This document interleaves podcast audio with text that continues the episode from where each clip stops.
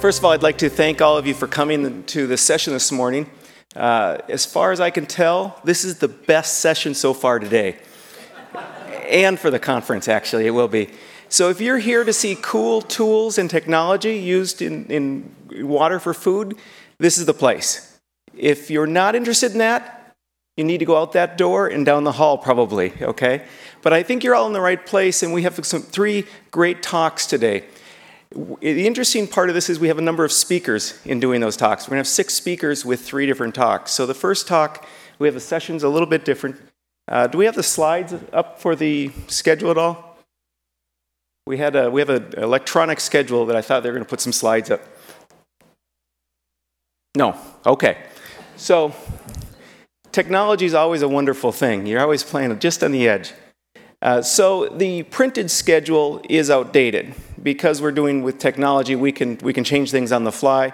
And the first talk today is, is as scheduled. We're going to swap the order of the last two. So, we'll have two talks, and then we'll do a break and then we'll go through the third talk, and then after that, we'll have a panel where all the speakers will be up at this table, and hopefully, we'll put another table.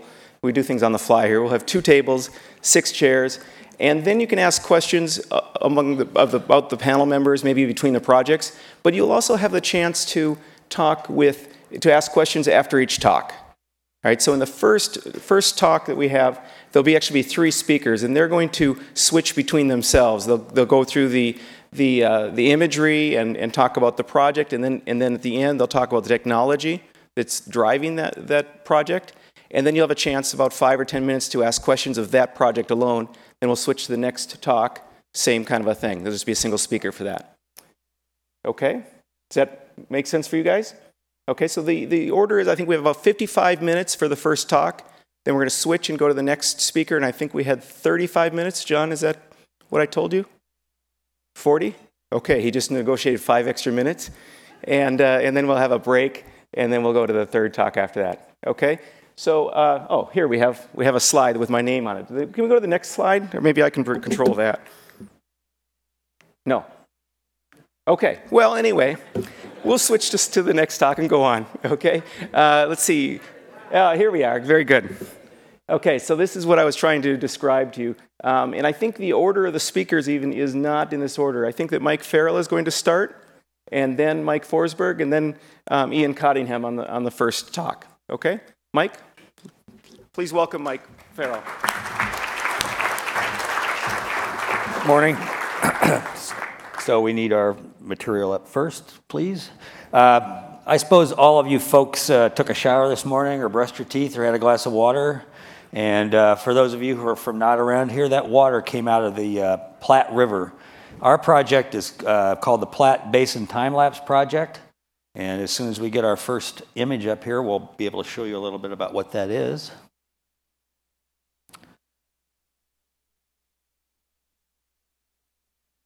There we go. Okay, so the Platte Basin Time Lapse Project is our attempt to put out time lapse cameras up and down the Platte Basin that shows where that water comes from, how it's used, and where it goes. Uh, but before we get into the actual imagery of that, I'd like, for the sake of people who are not from around here, to do a quick history lesson on how the Platte Basin got to where it is today and why this is an important river to be looked at in a particular way. So we'll go on to the next slide.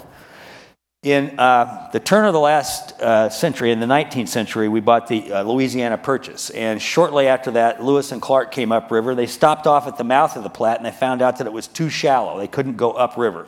This was in an era when most goods and services in this country moved by boat. They were looking for a water route out west. Next one. So Lewis and Clark didn't find any value in this area. The next person that came out here of any importance was Stephen Long. He labeled this whole region a great desert, and that sort of set the tone for the development of the great American desert, the Great Plains, for the next 30 or 40 years. But quickly, we learned that we could take wheeled vehicles up the Platte Valley because it's a broad, shallow prairie river. It's uh, got a lot of water and grass at certain times of the year, and so you could take oxen powered wagons cross country. The fur traders and the fur trappers went first, followed by the uh, westward pioneers, people going to California, Oregon, and uh, the Great Salt Lake.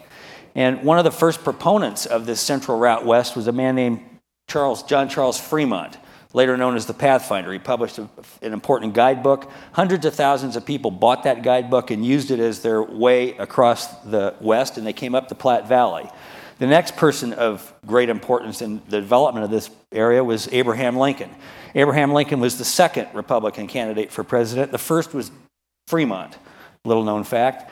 Uh, when Lincoln signed the Pacific Railway Act in uh, 1862 and the Homestead Act, he changed the way we thought about this region because now there was a, a system for getting goods and services into the West, and uh, he was encouraging uh, a northern style industrial agriculture to take place in this part of the country as opposed to a, an agrarian uh, agriculture that was uh, uh, based on slaveholding, which was one of the causes of the Civil War. So once we had the railroad in place and the Homestead Act in place, we had a way to create a, an industrial style agriculture in this part of the country. The next big thing that happened was settlement. People came out here and, and made farms. It was a particularly wet period during the 1870s, 1860s, 1870s, and then it got dry and people started to pack up and leave. That happened a couple of times before the turn of the century. We ended up with the populist movement in the 1890s that was fueled in large part by the drought. Uh, next slide, please. So, one of the responses with the federal government, if they have the power to build a transcontinental railroad, they also have the power to control rivers. They built the first uh, big dam on the Platte system was Pathfinder name, Dam, named for Fremont. Over the next 30, 40 years, we built a number of other dams on the river and uh, developed a uh, surface water irrigation system. The river was no longer a natural system. This was a big turning point. Now we were controlling the river. And then in the 1940s, we developed center pivots that allowed irrigation to move out of the river valleys and up onto the benchlands. We were dipping straws down into the aquifer. Next one. But as all things, there was controversy over this. Uh, Rachel Carson published Silent Spring. Um, concerned about what was happening with wildlife and their demise, uh, partly in response to uh, chemical agriculture. And then, about a decade later, in the early 70s, Richard Nixon signs the Endangered Species Act. You're probably wondering what's got the, what has this got to do with the Platte River. We'll find out in two seconds. The second big case that was brought as a part of the Endangered Species Act was um, a case dealing with whooping cranes and a dam that was being proposed on the Laramie River, which is a tributary of the North Platte, the uh, Grey Rocks Dam. That court case was settled uh, and allowed the dam to be built, obviously, but it also created the incentive for mitigation to take place on the Central Platte Valley in the habitat that was important for cranes in their migration. Then, uh, a few years later, uh, Lake McConaughy Kingsley Dam was up for relicensing. That triggered uh, a multi-year, it was about 17-year legal battle between Wyoming, Colorado, and Nebraska, the federal government, and wildlife organizations over how to manage the Platte for uh, habitat. And that led to the development of the Platte River Recovery Program, the cooperative agreement that we're now operating under today. Um, I'm going to now switch gears and talk about Mike Forsberg and the Great Plains. Mike and I developed a documentary that looks at this and a number of other issues on the Great Plains, and we produced that for public television. I'm going to show you a three minute clip of that. We'll give you a little bit more insight into the Platte River, and then we'll get Mike up here and we'll talk about time lapses. I was born and raised in Nebraska and have been working as a wildlife photographer in the Great Plains for nearly 20 years. Early on, my goal was to make pretty pictures because I think pretty pictures are important especially of a place that is not so well known.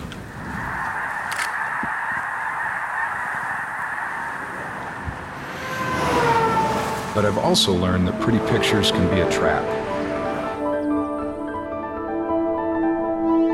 Because they don't always show you what is happening just outside the frame.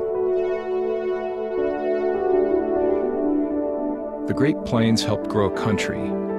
It helps to feed the world and increasingly it is being asked to fuel our energy needs. But now, these same grasslands are among the most altered and least protected regions on Earth. There is a growing concern that the wildlife they still harbor and the natural resources we all depend on are being stressed and stretched to their limits. In the Great Plains, that story begins with our most precious resource, water. Each spring, Over half a million sandhill cranes, the largest gathering of cranes anywhere in the world, converge on the Platte River Valley in south central Nebraska. Here and in the neighboring rainwater basins, another 20 million migrating waterfowl, shorebirds, and the rare and endangered whooping crane come to rest and refuel, packing on weight and nutrients they'll need to finish their migration and be successful at the nest. These birds travel along an invisible north south aerial highway called the Central Flyway. Early explorers and later geographers tried to define the Great Plains from their perspective on the ground. Over the years, many definitions and boundaries were proposed. All of them saw a vast region of grasslands interspersed with eastern flowing rivers and a fabric of wetlands. Cranes have been gathering in the Platte Valley since the end of the last ice age. But today, it is a very different river. It has been dammed, diverted, and altered to serve our needs.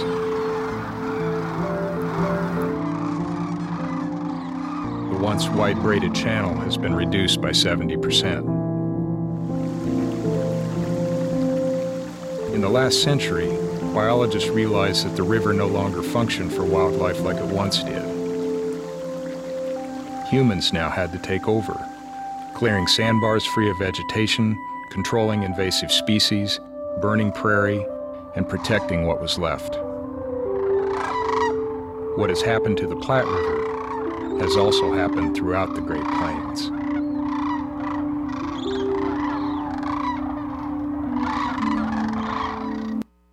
Okay, so while Mike and I were out spending about a year and a half traveling up and down the Great Plains, we came up with this idea. Wouldn't it be really interesting if we were able to time lapse an entire watershed? And so uh, we developed a proposal. We took it to our friends at the Cooper Foundation here in Lincoln. They gave us some funding. We took it to Ronnie Green at the Institute of Agricultural and Natural Resources here. They gave us some money. We took it out to the Platte River Recovery Program. They gave us some money, and we went to Nikon Camera, and they gave us cameras uh, at a very low cost. And we're now in our third year of uh, having cameras on the Platte. We've got right now about uh, 40 cameras placed at various key locations up and down the Platte River. They're taking photographs one hour, uh, uh, every hour of daylight, uh, and we bring those camera uh, images back and create time lapses out of them. So now I'm going to introduce Mike Forsberg to come up here, and he's going to show you some of the work that we've been doing over the last couple of three years and talk about where we're headed with this project.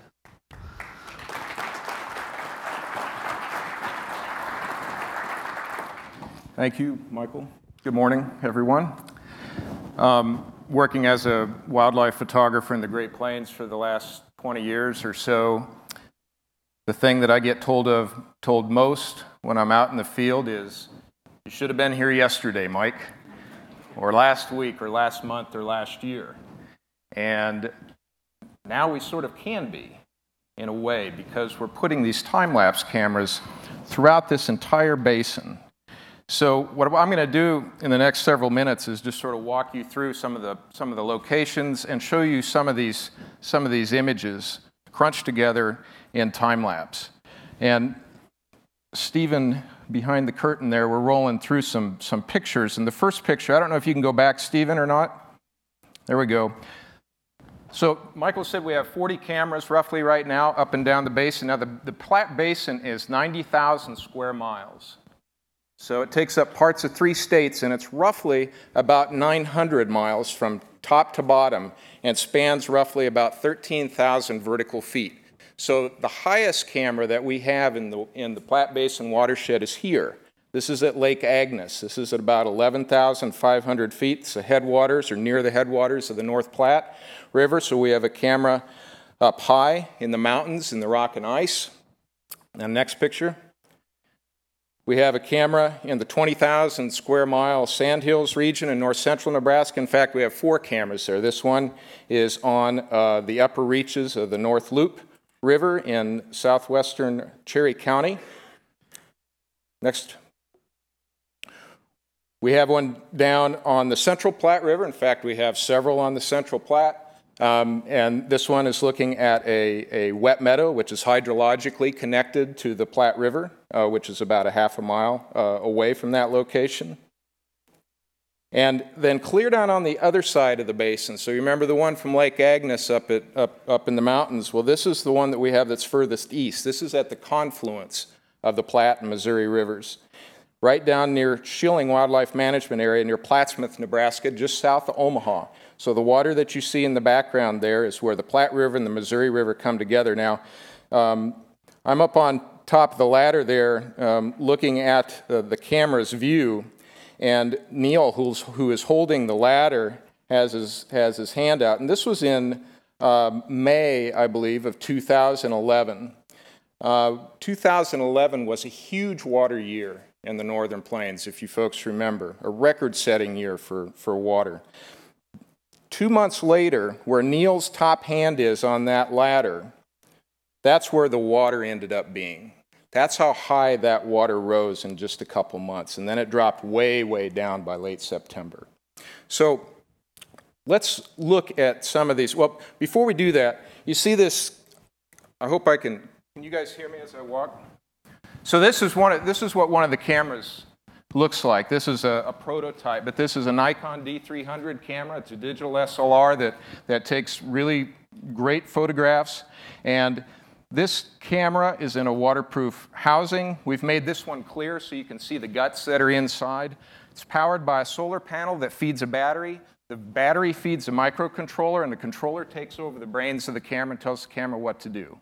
So that's how this whole system operates. Now we've got them mounted in all different sorts of ways as you've seen. We've have, we have them on, on fence posts and we have them on posts we've put into the ground. We have them on cliff sides. Uh, we have them in all these different locations. But this is, this is the, where, where the rubber meets the road for this project. Without these cameras and the development of technology with our technical partner Jeff Dale, none of this would have happened. So let's look at some time-lapse videos that we've put together. I was talking about 2011 with a high water year. Well, in 2011, the Rocky Mountains of Colorado were at 240% snowpack. And this is at Lake Agnes. And what we're going to do is we're going to watch the water move down these series of dams and reservoirs from the headwaters of the North Platte. So just imagine these as a series of bathtubs. And when the first bathtub gets full here at Seminoe Reservoir, then it spills over and it lets out below in the spillway there. Now we're going to see it move from Seminoe Reservoir and the spillway down to the next dam, which is called Kortes. And Kortes feeds electrical power to the towns of Casper and other communities in eastern Wyoming. We're going to see this water rise up, and as this water comes down, it's going to be dumping into Pathfinder Reservoir, which, as Michael talked about, uh, was completed in 1909. It was one of the first um, structures to, to be made for irrigation in the American West. And only four times in its whole history has it spilled over. And we were able to record that spillway, that, that spill for, for, for the first time ever in, in time lapse. So we're seeing it come over the spillway into Fremont Canyon here.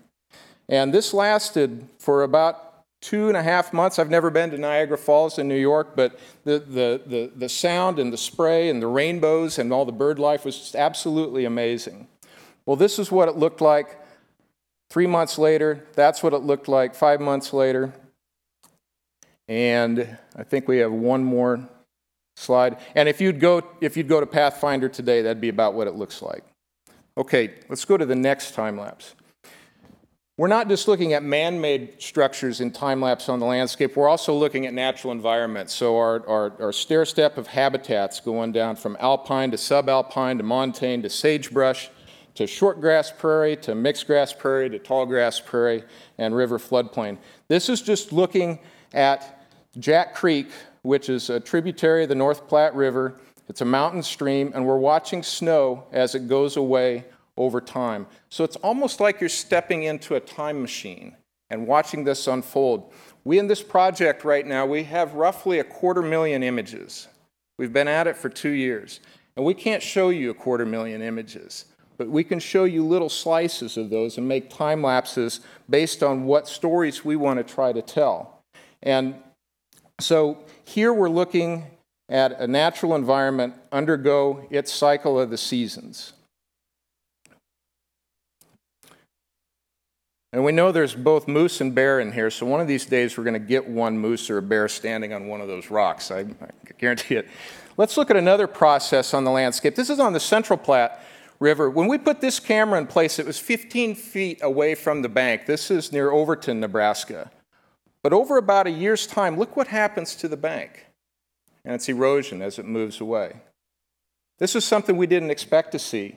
When we went back out there a few months ago, we had to move the camera because at this point it was only six inches away from the bank. And now we've moved it a couple hundred yards downstream. But it shows process of river unfold. And this is one of those things then that we can tether a lot of research to as we start to study. And you have to think about these pictures aren't just pretty pictures, but there also can be visual data. Let's look at another one. This is sort of showing you time lapse three ways if you want to use a cooking metaphor. So this is the Durr restoration. This is a restoration project where um, organizations are taking a sandpit lake and they're regrading it, pulling it back, recreating a slough in, in uh, the south channel of the Platte River and planting prairie. So what you're looking at now is a, this is basically looking at a picture almost every hour for two weeks in the first stages of this, of this restoration. And this was last, this was last year. So that's one thing you can do is you can take every picture of daylight for a period of time and put them together and show it.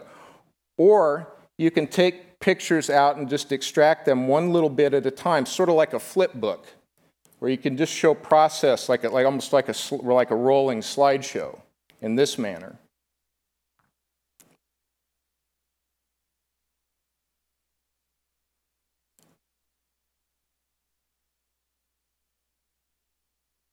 Or you can take this is a picture, this goes over two year period where we're taking one picture every day out of the library of images and putting together to create the time lapse of this restoration.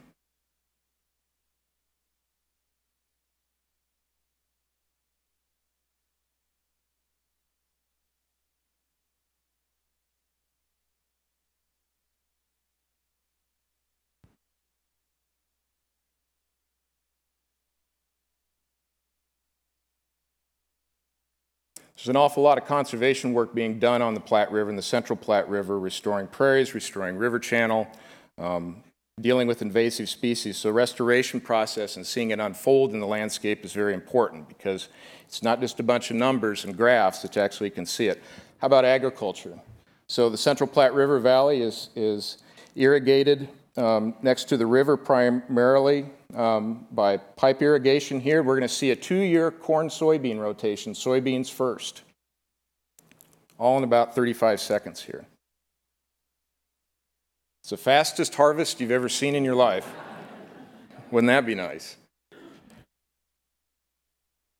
That water that irrigated um, the beans last year in 2011 and the corn that you're going to see come up here in 2012, the river water is about 200 yards away uh, to the left of the screen on the Platte. And this is right next to Audubon's Rowe Sanctuary, if any of you folks are familiar with where that is.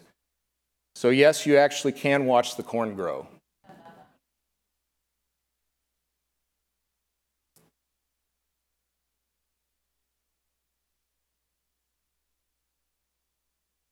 It was pretty fascinating stuff. Now let's go up above. So this is about 500 yards away from that crop field, and this is on a research tower at Rowe's Sanctuary looking down at sort of the Big Bend reach of the Platte. Um, this photograph here was taken in 2011 when that, that big water year, when all the snowpack was running down from the mountains and we had above average precipitation in the western plains. Now let's look at the next picture in 2012 from the exact same time frame. Can you flip back one, Stephen? And then flip forward. Same frame. Let's watch it unfold over time.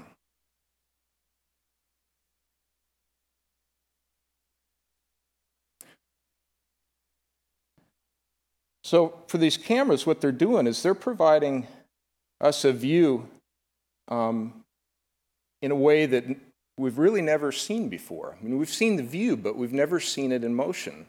And photography is in a tremendously, incredibly powerful tool. It's a great communicator because it's an international language. You know, it doesn't matter where you come from or who you are. It's, it's there. It just it witnesses to what's happening on the landscape. Many of you are probably familiar with Jim Balog's Extreme Ice Survey um, that has looked at the retreat of world's glaciers uh, over the last several years. It doesn't matter where you come out on climate change, but the fact of the matter is they're retreating faster at a faster rate than they ever have in the history of, of, of our knowledge. And all you have to do is see it, you know? So we're trying to do that with a watershed. Let's look at another picture from up here. There's things that we can see. Watch the sandbar movement. You can see, I don't have a pointer with me, but watch this movement of sandbars underneath. This it's like a big conveyor belt of sand that's coming down. This river is alive. It's breathing. This is the lifeblood of our state, of our region, of this basin. So we can look at things like that. Or we can look and watch a crane roost over time, just build. Every night the roost builds differently in March and early April when these birds are coming through based on what the water levels are and how the sandbars are underneath. This is a wet meadow on the Platte River uh, near Mormon Island. This is something that Stephen has put together, one of our staff members on, the, on PBT. Uh, this is a, a composite view, uh, panoramic uh, from six months ago, and then you can go forward, and then six months later. Let's look at this wet meadow in action. So these wet meadows suffer the same sort of um, quality as a lot of our grasslands. They're not sexy landscapes at a glance, you know, they're not the mountains, they're not the ocean, they're not the Grand Canyon, but they have this tremendous beauty and they're, and they're alive. But just looking at them at a glance, they don't, they don't seem like that. But if you watch them over time, look at this thing change through the seasons. Watch the prairie change. Look at the river rise and fall. I mean, look at the water that's connected to the river rise and fall. See cranes come in and use it during the day, those quiet periods during the day, and watch it change over time.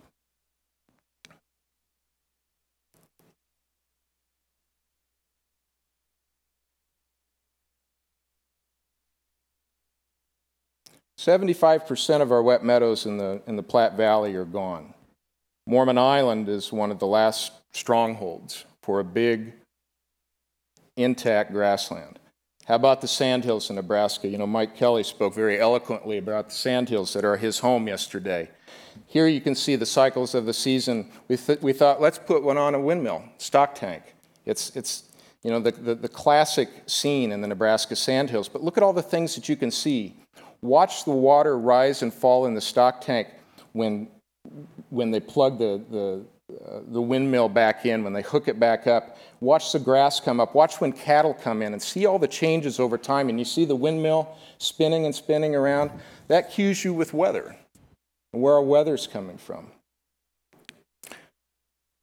Now, all the water, most of the water that comes out of the sandhills in Nebraska feeds into the Platte River near Columbus and creates what's the lower Platte that we're looking at here. And this is down near South Bend between Lincoln and Omaha. And let's look at, at this water over time from 2011 to 2012.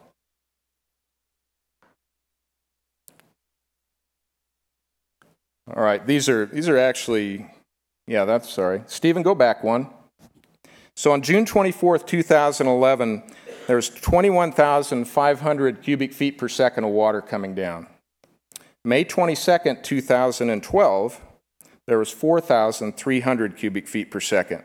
August 27th, 2012, when we were in the grips of the drought, there was only 550 cubic feet per second coming here. So this shows you that we can start tethering other data to this visual data. We can you know, climate data, USGS stream gauge data, water quality data, all those things. So we're beginning to work with researchers in this project in that manner. Um, let's go ahead and watch this unfold. You're going to see little birds flying through the, crane, uh, through the frame here soon. There they are. Those are cliff swallows. Where we put our camera underneath the bridge happened to be a cliff swallow colony of about 100 nests. So these cliff swallows are the swallows of Capistrano. They're the ones that that fly across the peninsula, um, you know, between Mexico, and, or between Central America and South America. And they come here in May, and then they leave in August. So we've worked with Mary Bomberger Brown at the University of Nebraska to start studying cliff swallows, which she's an expert at, and see how they adapt and improvise in these bridge systems as opposed to their more native sorts of habitats, which are cliffs on, on hillsides overlooking rivers and lakes and other features.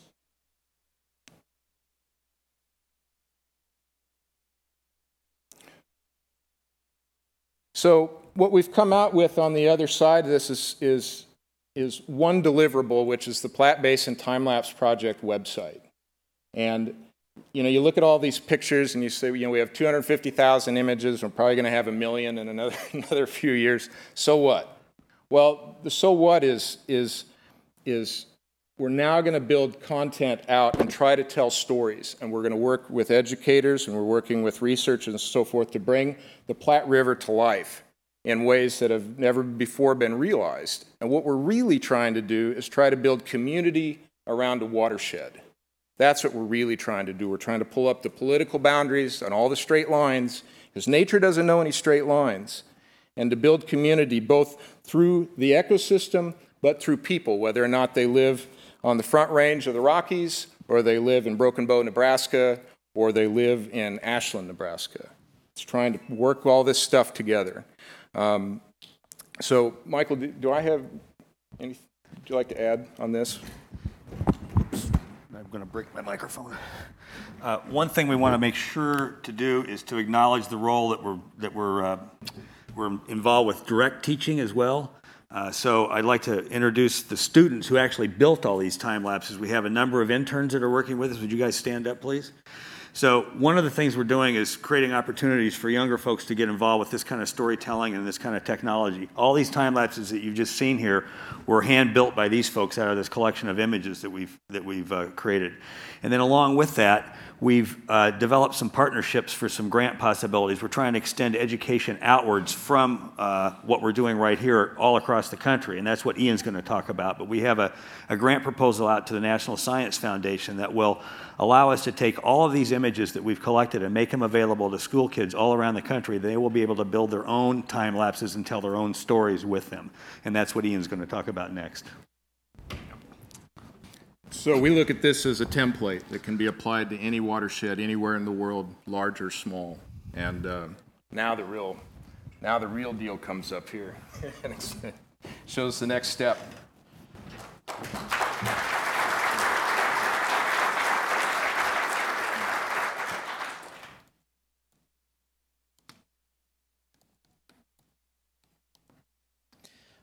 I don't know that if I'd say it's the, the, the real deal. What, uh, what I'm about to talk to you about wouldn't exist without the, the data and the photographs. So one of the things that, uh, you know, that, that we see is, is you can tell a very powerful story with the, the, the, kind of photographic images that, that you've been looking at and, and the, the, the time-lapse video that's created from those images.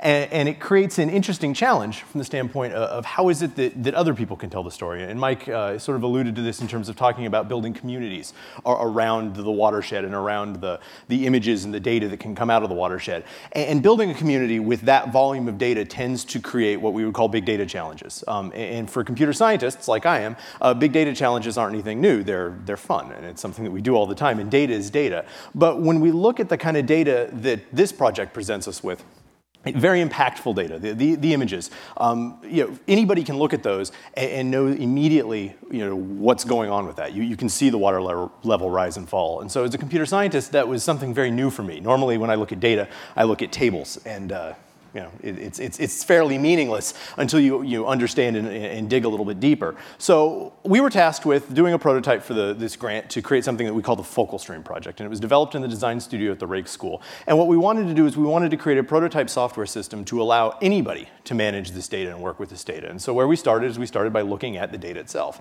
So we have the photo set, which as it is right, exists right now in our system, in the system that I'll show you in a couple of minutes, we have 123,687 photographs. Um, these are all really, really high resolution images, and so that creates a challenge in of itself, which is how is it that you deliver this kind of data set in a usable way that, that's meaningful for users? How, how, do you deal with the problem of bandwidth and the problem of getting access to the data? Um, this spans two years, and the dates are up there. We have 21 camera sites that we're looking at. We have over 300 gigabytes of images, and we have 15 million tiles that are generated from these, which is a massive amount of image data. And when I say tiles, it, doesn't seem like, well, tiles, what are tiles? Well, one of the ways that we solve some of the data challenges to make this deliverable and make it something that people can get access to is we don't deliver photographs. We don't deliver the images coming right out of the camera. That, that would be very difficult and it wouldn't perform particularly well. So we use a technology called Deep Zoom, which is uh, created in Microsoft Research, uh, is, a, is a part of a Microsoft Research project. Uh, it's, and what it essentially does is it looks at a photograph the same way that somebody would look at a Google map, which is to say I've got different levels uh, of the image, and I'm going to cut it down into a bunch of tiles. And so instead of delivering an entire image, I'm going to deliver just the tiles that I need. So if I have a thumbnail, I'm going to have a really high zoom level, I'm going to have a really small, low resolution image. But as I drill down into that frame and I want to look at detail, I'm going to pull really, really high resolution images, but they're small tiles. And so it doesn't take quite as long to load. And so our system is predicated around the idea that we're going to cut things up and we're going to stitch them back together with other interesting data. Another interesting uh, sort of outcome of, of looking at these camera sites and thinking about what it is that we can do is you know, these, these images show a picture of the natural world. They, they show a, a frame with all kinds of life uh, you know, the, the river is alive, as Mike said. And, and what we can do is, you know, there, there are other signs of life that, that, maybe aren't immediately apparent. We can see snowfall, but in the image, it's really difficult to measure snowfall. Well, there are sensors all over the Platte River right now, and more and more are coming online every day. So we can take that data and we can integrate with the photographs to create a, a, a very impactful way of stitching together data and time-lapse imagery to, to create a, a, a full story, to, to give you the, the full picture of, of what it is that you're looking at. So we have all of the collected metadata from the cameras that we store in a relational database, and we, and we link that with uh, US uh, level county and state drought monitor data, so we can watch what drought conditions look like nationally or locally for the camera sites. We also bring in USGS streamflow gauges, so we can actually see what the, the conditions were on the river, and we eventually will start onboarding weather sites uh, and other kinds of sensor data that will integrate with these images to allow people people to not only see the image, but to allow people to actually pull in other data sets and, and create a, a, story and a narration. The end goal of the system is to create the ability for users to come in, pull in data sets, store them with image, images, annotate those images. So if, if they do find the bear or the, the moose standing on the rock, they can annotate that. It'll be really easy to find. I can say I want to see pictures, you know, North Loup or you know, bear or whatever I want to see. The end result is an open sourced web system, so this is available, you can download the source code, uh, that manages large photo sets and uh, combines them with data sets. So because I'm a computer scientist and data is data to me, it tends to be fairly platform agnostic. The software they're developing could be used for any kind of photographic data set. It doesn't have to be the Platte River photo photographic data set. And so the source code for that's available if, if you have large data set that you want to mess around with. You can pull that and try to integrate it with the system. Um, it's implemented, since this is the tools session, I'll, I'll, nerd out for a minute. It's implemented with Microsoft technology. It's ASP.NET MVC4 C Sharp, and we use a little bit of Silverlight to uh, accomplish the building of our, our videos. I won't spend too much time. The architecture looks a little bit like this. You can come find me after the talk. I'll tell you all about it.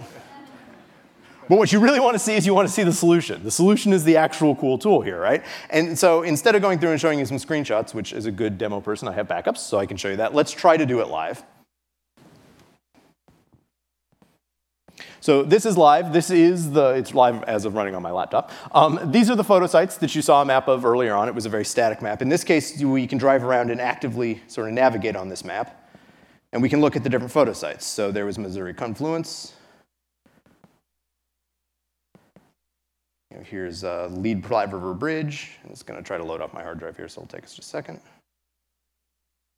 We have the Mahoney Tower. I think a really interesting set. So during the, the talk, I leaned over to Mike. I said, hey, is that, is that Lake Agnes? He's like, oh, yeah, have you been there? I was like, well, no, I've never been there. I've been there digitally. Um, you know, so I, have gotten fairly familiar with some of these sites from, from the images. And, you know, that, I, I think that that sort of you know, kind of reinforces this point.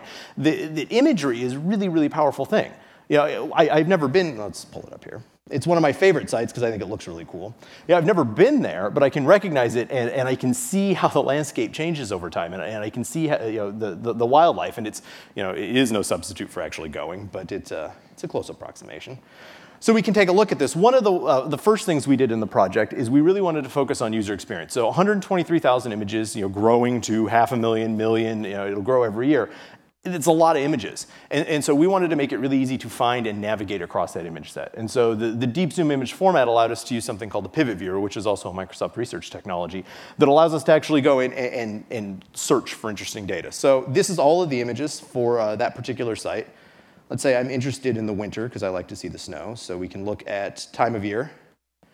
And so I can query these down, and it, it, the, the deep zoom format makes that really, really fast. So we can look at winter. Let's say I'm interested in winter mornings. So we can do uh, morning. And I can drill back in and we can look again at now time of year. So let's go ahead and look at some January images. And I can drill all the way down until I can start looking at actual individual images. And I can zoom in and I can double click on that and I can get more information. So this is the image, it's all blown up, nice high resolution, I can do interesting things with it, and I can start pulling in other data. This is what the drought situation looked like, um, as seen by the, uh, U, uh, the uh, US Drought Monitor from the uh, NDMC. This is the county that that camera site is in and what droughts look like, what drought conditions were in that county at the time. We can switch these around and we can look at you know, state. We can look at the whole US.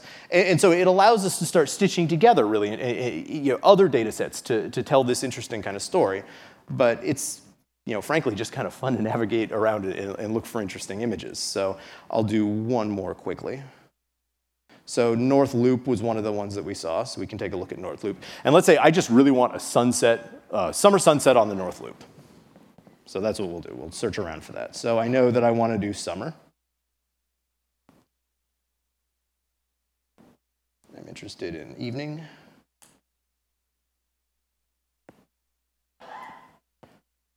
Let's say I want June because that's going to be a good time of year.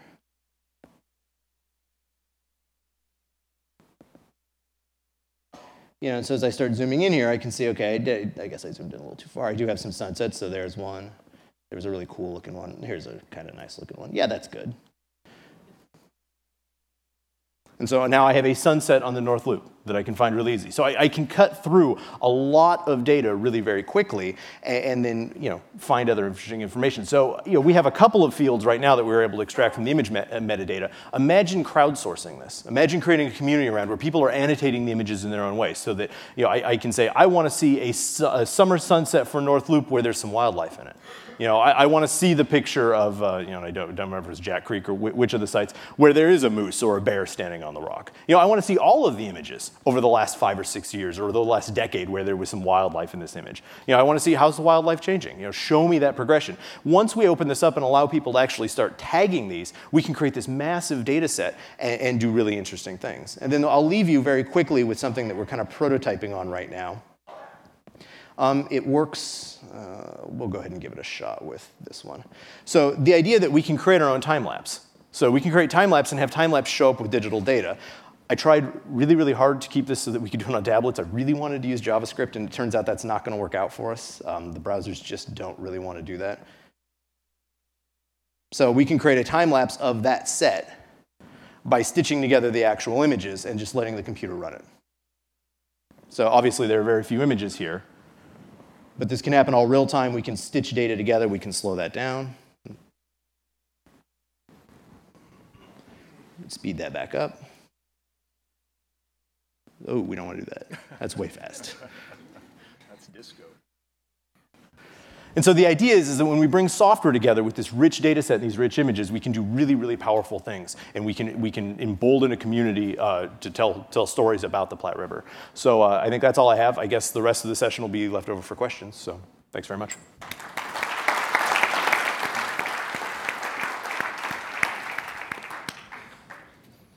So we'd be happy to answer any questions for a few minutes if you like. I can't see anybody, so you'll have to come up to a microphone. Yes, sir. I don't know if there, Well, in other while sessions, there have been microphones, so yes, go ahead. Okay, very brief question. Uh, This is wonderful, um, and uh, as uh, the uh, early session showed, some of the really interesting information occurs 100 years later. You know, we were looking at old photographs of the prairie and so forth. So uh, this kind of information is going to be particularly interested, interesting 100 years from now. Well, what's the probability that the digital information will be retained 100 years from now? I think we better ask uh, the people that manufacture the digital systems that question. Uh, our hope, I, I, think your question is uh, really important. When, when we started this project, it was our hope that we could keep it going for several decades. Uh, we think that the value is being able to look at things over deep time and if we're able to keep this project funded and up and running for several decades, we're going to create a, a, data set that will let future generations see what happened, coupled with the, the data that uh, USGS and the Weather Service and other folks are, are, are generating. We think that's an incredibly valuable tool.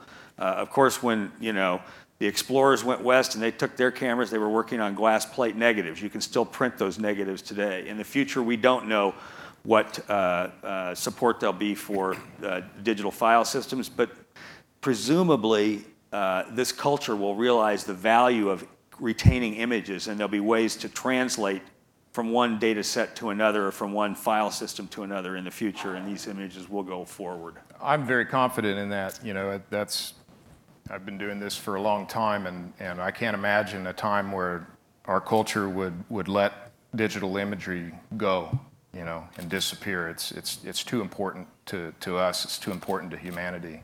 So um, I'm sure we can figure it out. But we'll always be keeping an eye on that as we progress through this project. Oh, yeah, right, right, yeah. We would be print, burning print up a lot best, of trees. Right? Yeah, yeah, right, I know. Don. Hi. Hi. Don Nelson from Lincoln. Uh, your work and project so vividly underscores the fact, as Mike said, rivers are riv- living and breathing organisms. So rivers are much captured in your video streaming. Sadly, our 125 to 150 year old set of Western water law embodied in our state constitutions and our laws passed by our legislatures are like Polaroid photographs, treating rivers as a static, frozen entity. What should we do about that? well, Don, that's a profound question. Uh, you know, the Platte River Recovery Program and their charge to manage the river through adaptive management is an attempt to answer that question. I think we now understand what we didn't understand 100 years ago. If you kill off the last bison, that's it. There's no chance to come back. If you take this river down to the point where it can't function anymore as a natural system, it's too late to come back. So we've pulled back from that. But the question is how best to go forward.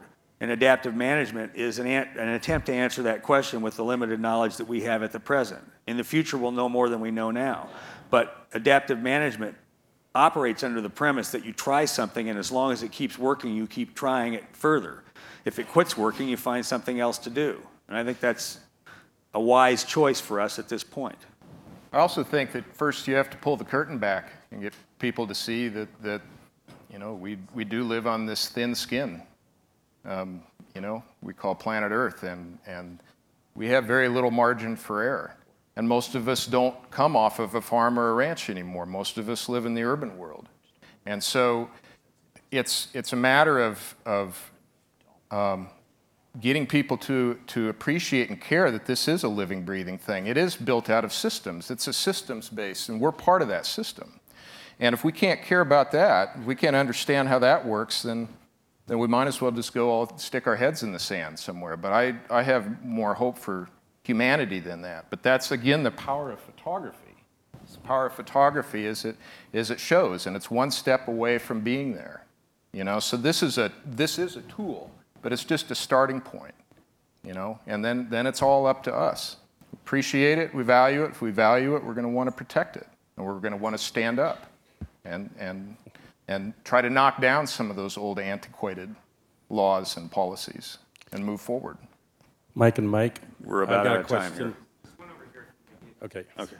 Yes, sir. Um, one of the things in watching the, uh, the time lapse of the rivers, it seemed like, you know, it was going up and down a little bit, a little bit. And then very quickly, the water in some, some of them appeared to be gone. And I didn't know if that was a, you know, an empty space in, in the photography or if there was an event that caused the water to very rapidly glow. And if you could, you know, uh, figure out how to connect what that event might have been, and then the impact on the ability of, of the uh, of species that depend on, on the river to, to adapt quickly to that loss of water, if you had any comments on that. Well, we live in a very volatile landscape. It's always, it's always changing in the, in the plains, as in most temperate grasslands around the world. Um, so there are, there are events that we can capture, and using the, the software that Ian is developing and, and others, uh, we'll be able to tie to those events. But the other thing is, though, is that this stuff isn't perfect. so we've, we've had several iterations uh, of technology trying to, to refine this, this system. So there are times where the camera does drop out. You know, there is time when the lightning bolt comes and hits the camera or the bird poops on the lens and we don't know about it or anything. One of the things that we're developing now is by the end of the summer, we should have roughly 30 of these cameras out there um, hooked up by cellular technology. So these images will be coming to us every day. So we'll be able to see when things go down. Thanks to the Cooper Foundation. Right. Yep. So, Okay. all right. Thanks Thank very you much.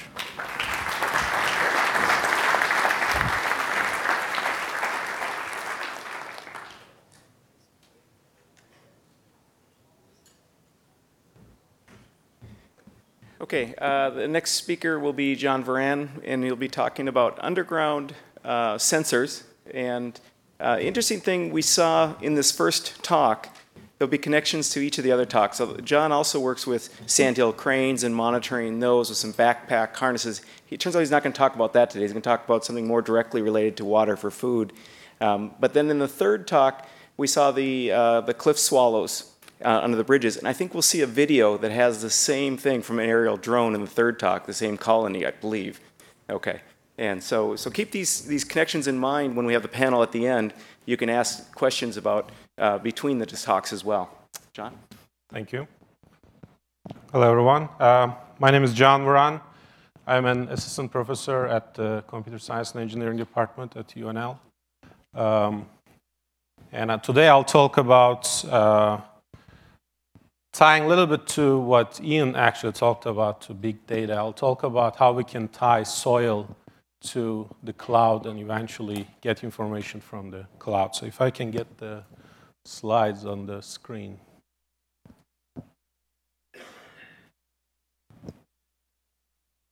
So what I'll be talking about while the slides are getting up um, is, a, is, in collaboration with uh, computer science and engineering, uh, our students, as well as uh, biological systems engineering uh, faculty, especially with Suat Irmak. Um,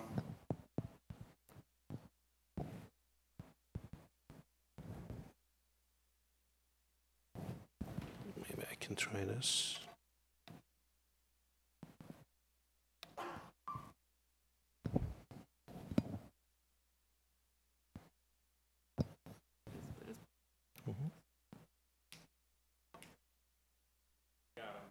All right.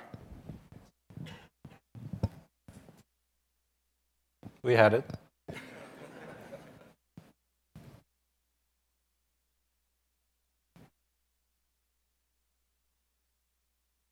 That's what happens when you use Mac.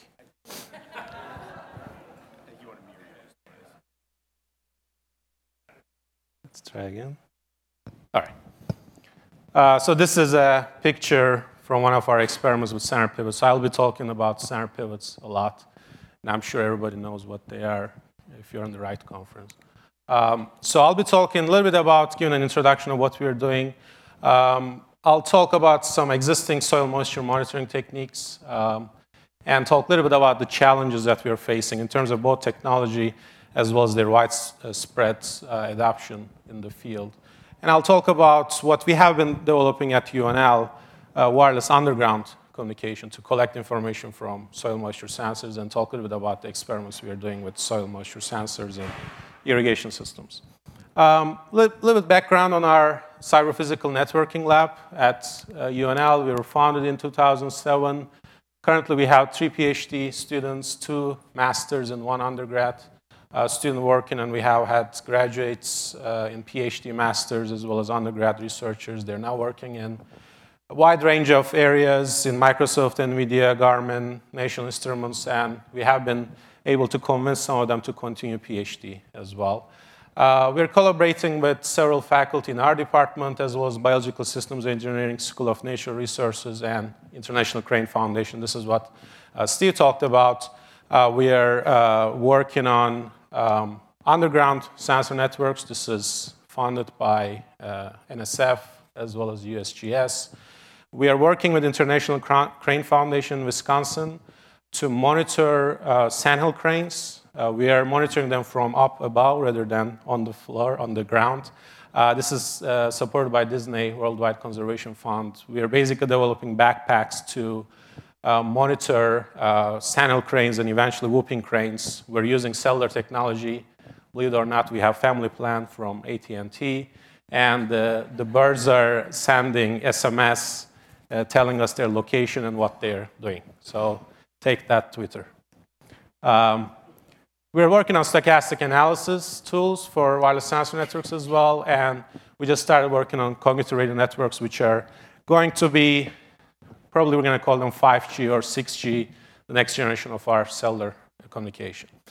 Um, we have over 50 publications, and it seems like people like our publications, so we have over uh, 4,000 citations of our publications. So today I'll talk about wireless underground sensor networks. And I'll start with talking about one of the major problems we have been talking throughout this conference, water scarcity. A lot has been said, so I'll just throw in two numbers and just two slides on this topic. We can talk about this for hours, and we have been for days. Uh, one is we have been um, estimating a population increase of 40% by 2050 and doubling of uh, demand for food by that time. And currently, right now, we're using 70% of the freshwater resources uh, just for agriculture, just for providing this, this demand. Um, and just give you, to give you a perspective, if you look at the, the volume of the earth and scale the whole water on the earth, you can see how little resources we have. And actually, we're not using all this water, we can't you can see this little dots, which is the fresh water on Earth, the volume of fresh water on Earth that we can use for agriculture. And this is a resource that is not necessarily increasing, but our demand for foods and essentially for water is increasing. So the bottom line is we need more crop for drought. Uh, that's, that's one of the major problems we're facing. So what is the solution? Well, um, I'll talk about a very small part of the solution that we're, we're, working on. And, um, and I think one of the parts of this big problem solution is information. We need to collect more information, this may be from the ground, from the plants, from weather, air, whatnot. We need to deliver this information at the right time, at the right place. And we need to analyze this information. And as we get more information, we will be able to move into much better decision making tools as well as creating actions based on these decisions. And this is basically the, the perspective we have towards the solution of this big problem. And we're trying to create a tiny solution that can help towards the bigger solution. Um, when we talk about sensors, when we talk about um, irrigation, we have to talk about sensors. This is a picture of a soil moisture sensor.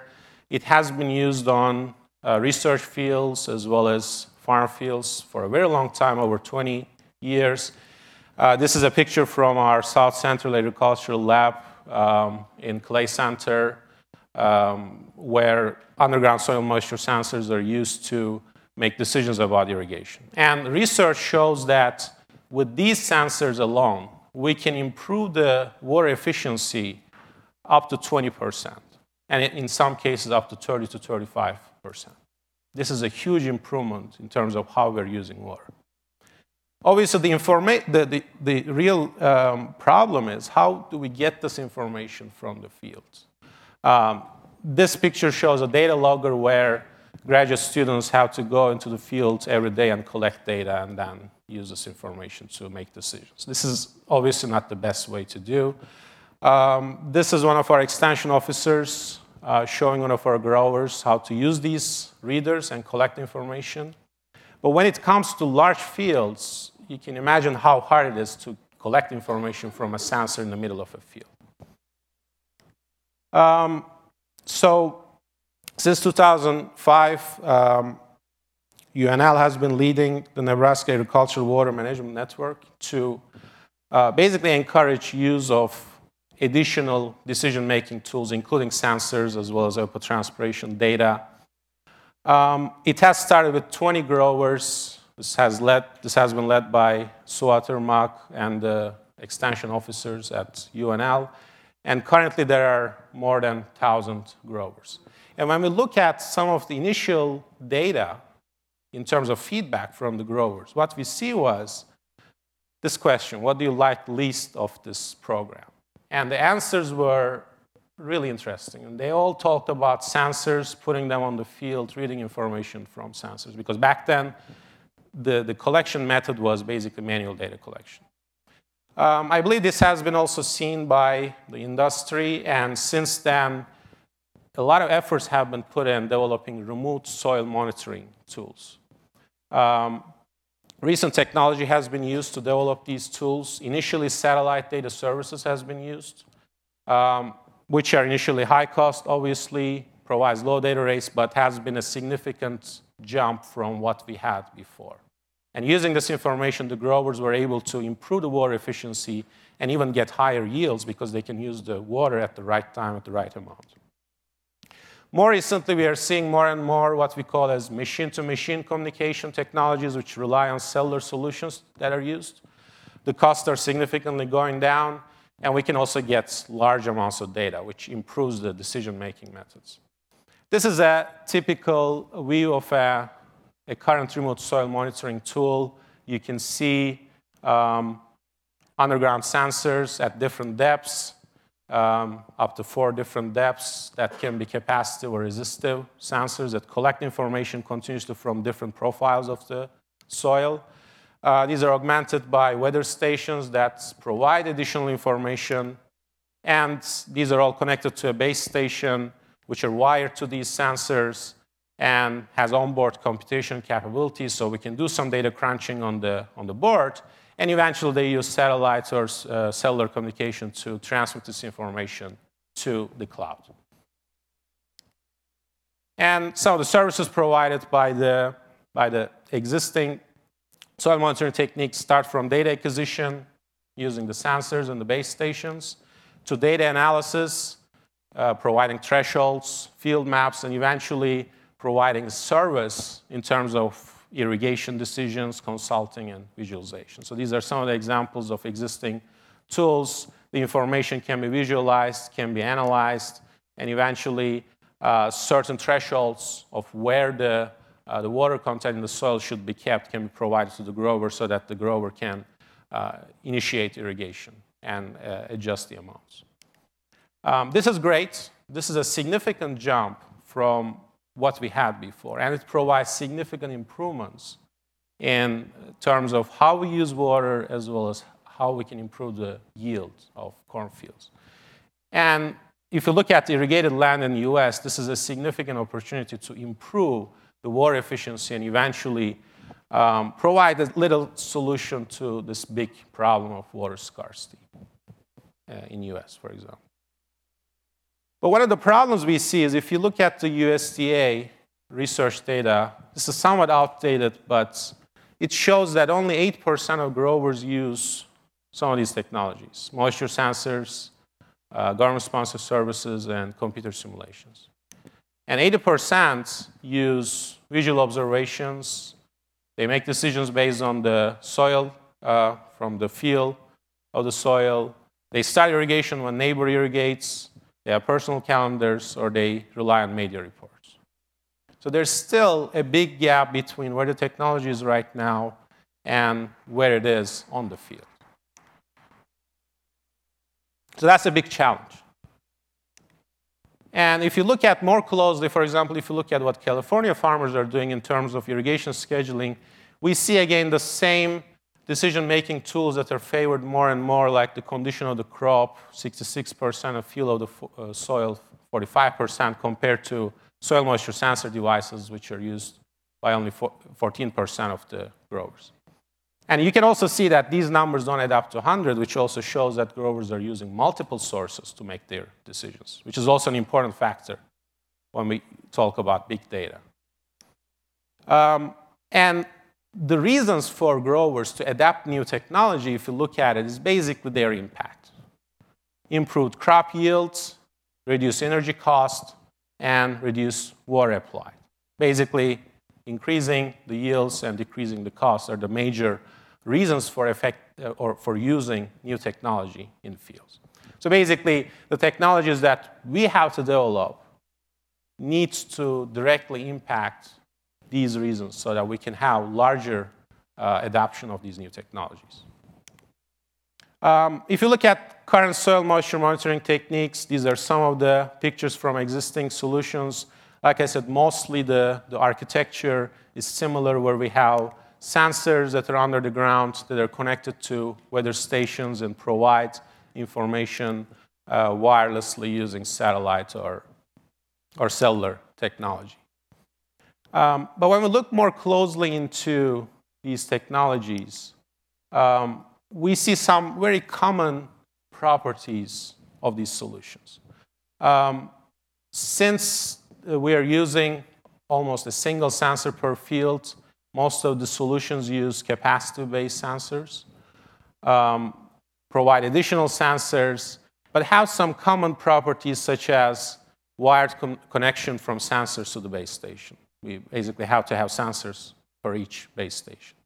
Um, and this leads to having single probe or limited number of probes next to towers and creates an obstruction in the field because these towers have to be within the field so that they are connected to the sensors on the ground. It's really hard to draw lines, to draw uh, cables on a large field, so the probes and the towers have to be within the field, which creates some obstructions.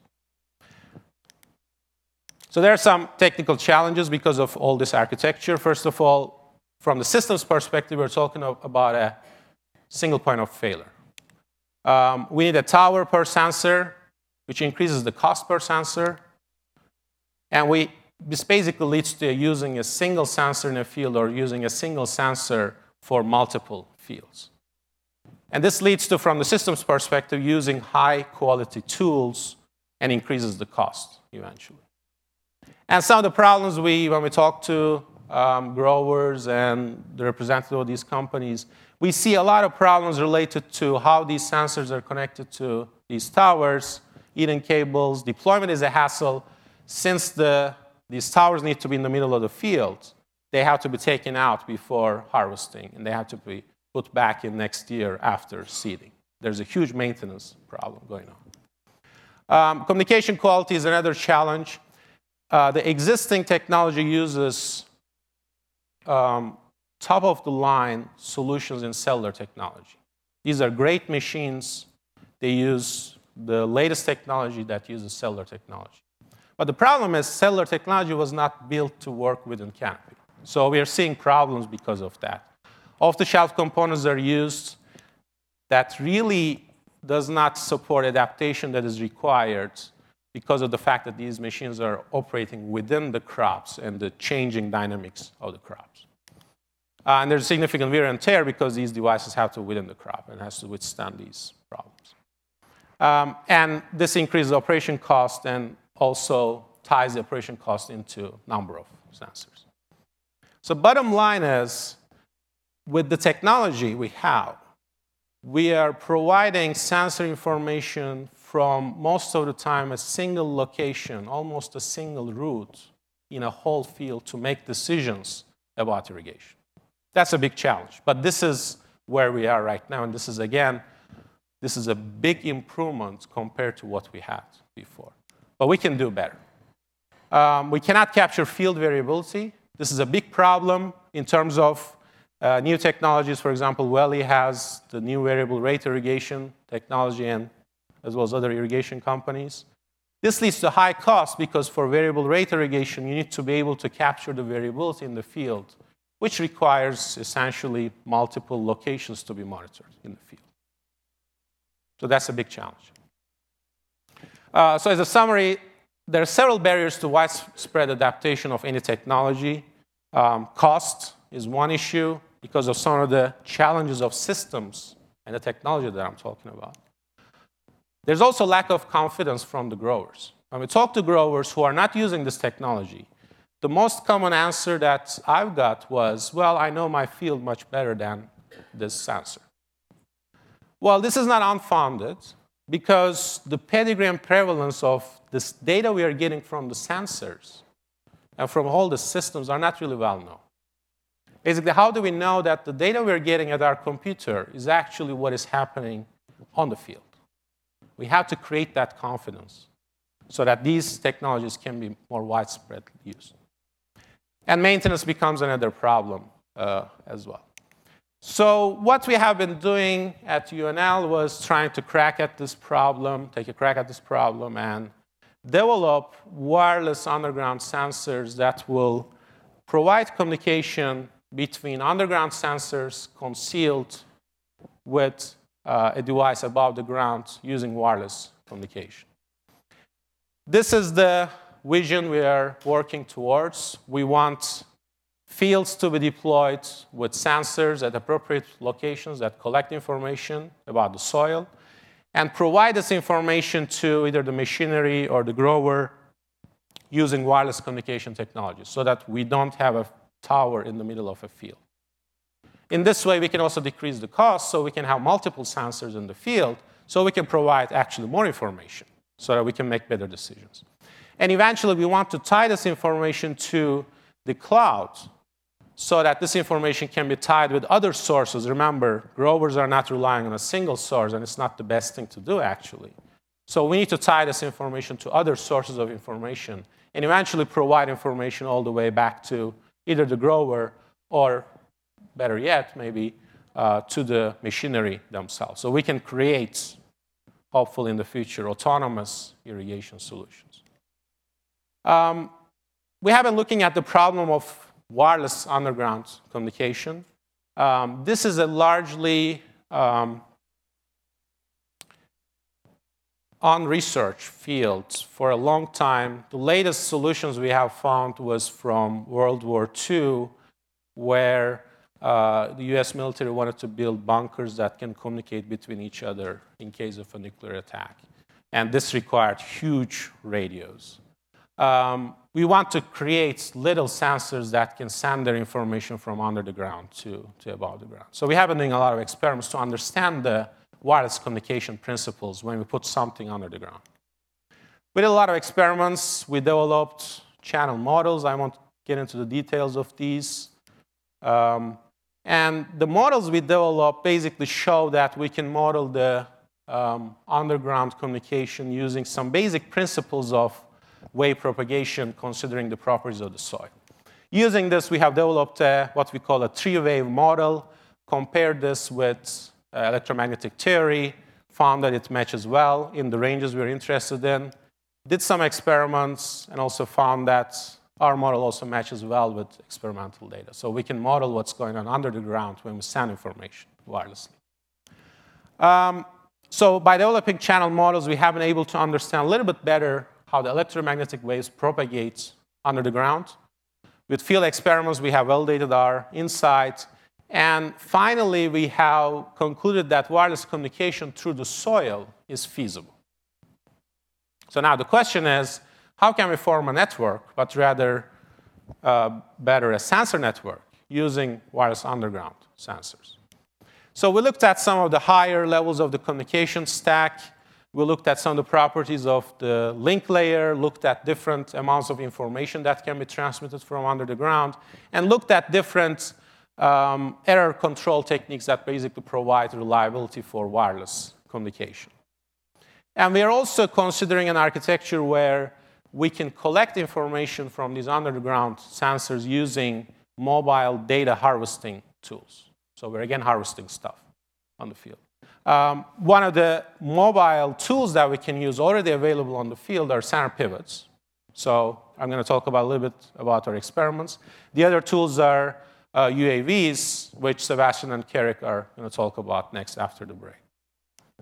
Um, we did some analysis based on this mobile data harvesting model with the wireless underground sensors, looked at several parameters in terms of, first of all, the network lifetime. We basically want the, the network, the underground sensors, to operate for several years so that we don't need to recharge them or uh, take them out and put them back in. Um, we looked at environment, the effects of environmental conditions, the protocol parameters that we're using at the wireless level, packet sizes, delays, rates, and all these properties, and eventually found some interesting results. One of the interesting results was um, using more sophisticated error control techniques that are adaptive to the properties of the soil that can improve the data throughput significantly. When compared to traditional techniques of um, retransmission based communication, if we use adaptive forward error correction techniques, that basically use the information from the soil sensor to adapt the communication parameters, we can improve the throughput significantly. And one important factor is um, this graph shows the throughput versus the amount of data we are sending. And if you look at the bottom two lines, these are the performance of the underground communication when we have um, a deployment where there is high soil moisture, which is the bottom line, and a low soil moisture, a drier land, which is the middle line, we see that there's a significant difference if we use traditional techniques. But if we use adaptive forward error correction, we can also decrease the top two lines. You can see the difference between the effects of environment, which is really significant because electromagnetic waves are significantly affected from soil moisture. Um, another important factor is the lifetime. How long do these sensors operate under the ground? So we looked at several um, parameters of operation. And if we set up a, a, target of five years, by adjusting the number of mobile nodes per underground deployed in the field, this graph shows that the x-axis mobile nodes per 100 underground nodes. We're considering a little bit larger deployments of 100 nodes. When you're a networking guy, you tend to think about hundreds of nodes as networks. But if you look at, for example, the line of 10, which basically corresponds to a single mobile node per 10 sensor, which is a typical application in a center pivot um, irrigated land with 10 sensors, we can see that uh, we can actually get lifetimes of higher than five years, uh, irrespective of how frequently we are collecting the data from 30 minutes to every 16 hours. It depends on the application. So basically, we can operate longer than five years using only batteries with a very conservative estimate of uh, battery leaks and um, retransmissions and, and whatnot. This is really encouraging because now we can talk about networks that can operate for longer times without any hassle. Um, using all this insight we have gained, we have developed underground communication techniques to uh, test the underground to above ground communication, basically collecting information from underground sensors. These are pictures from some of the experiments.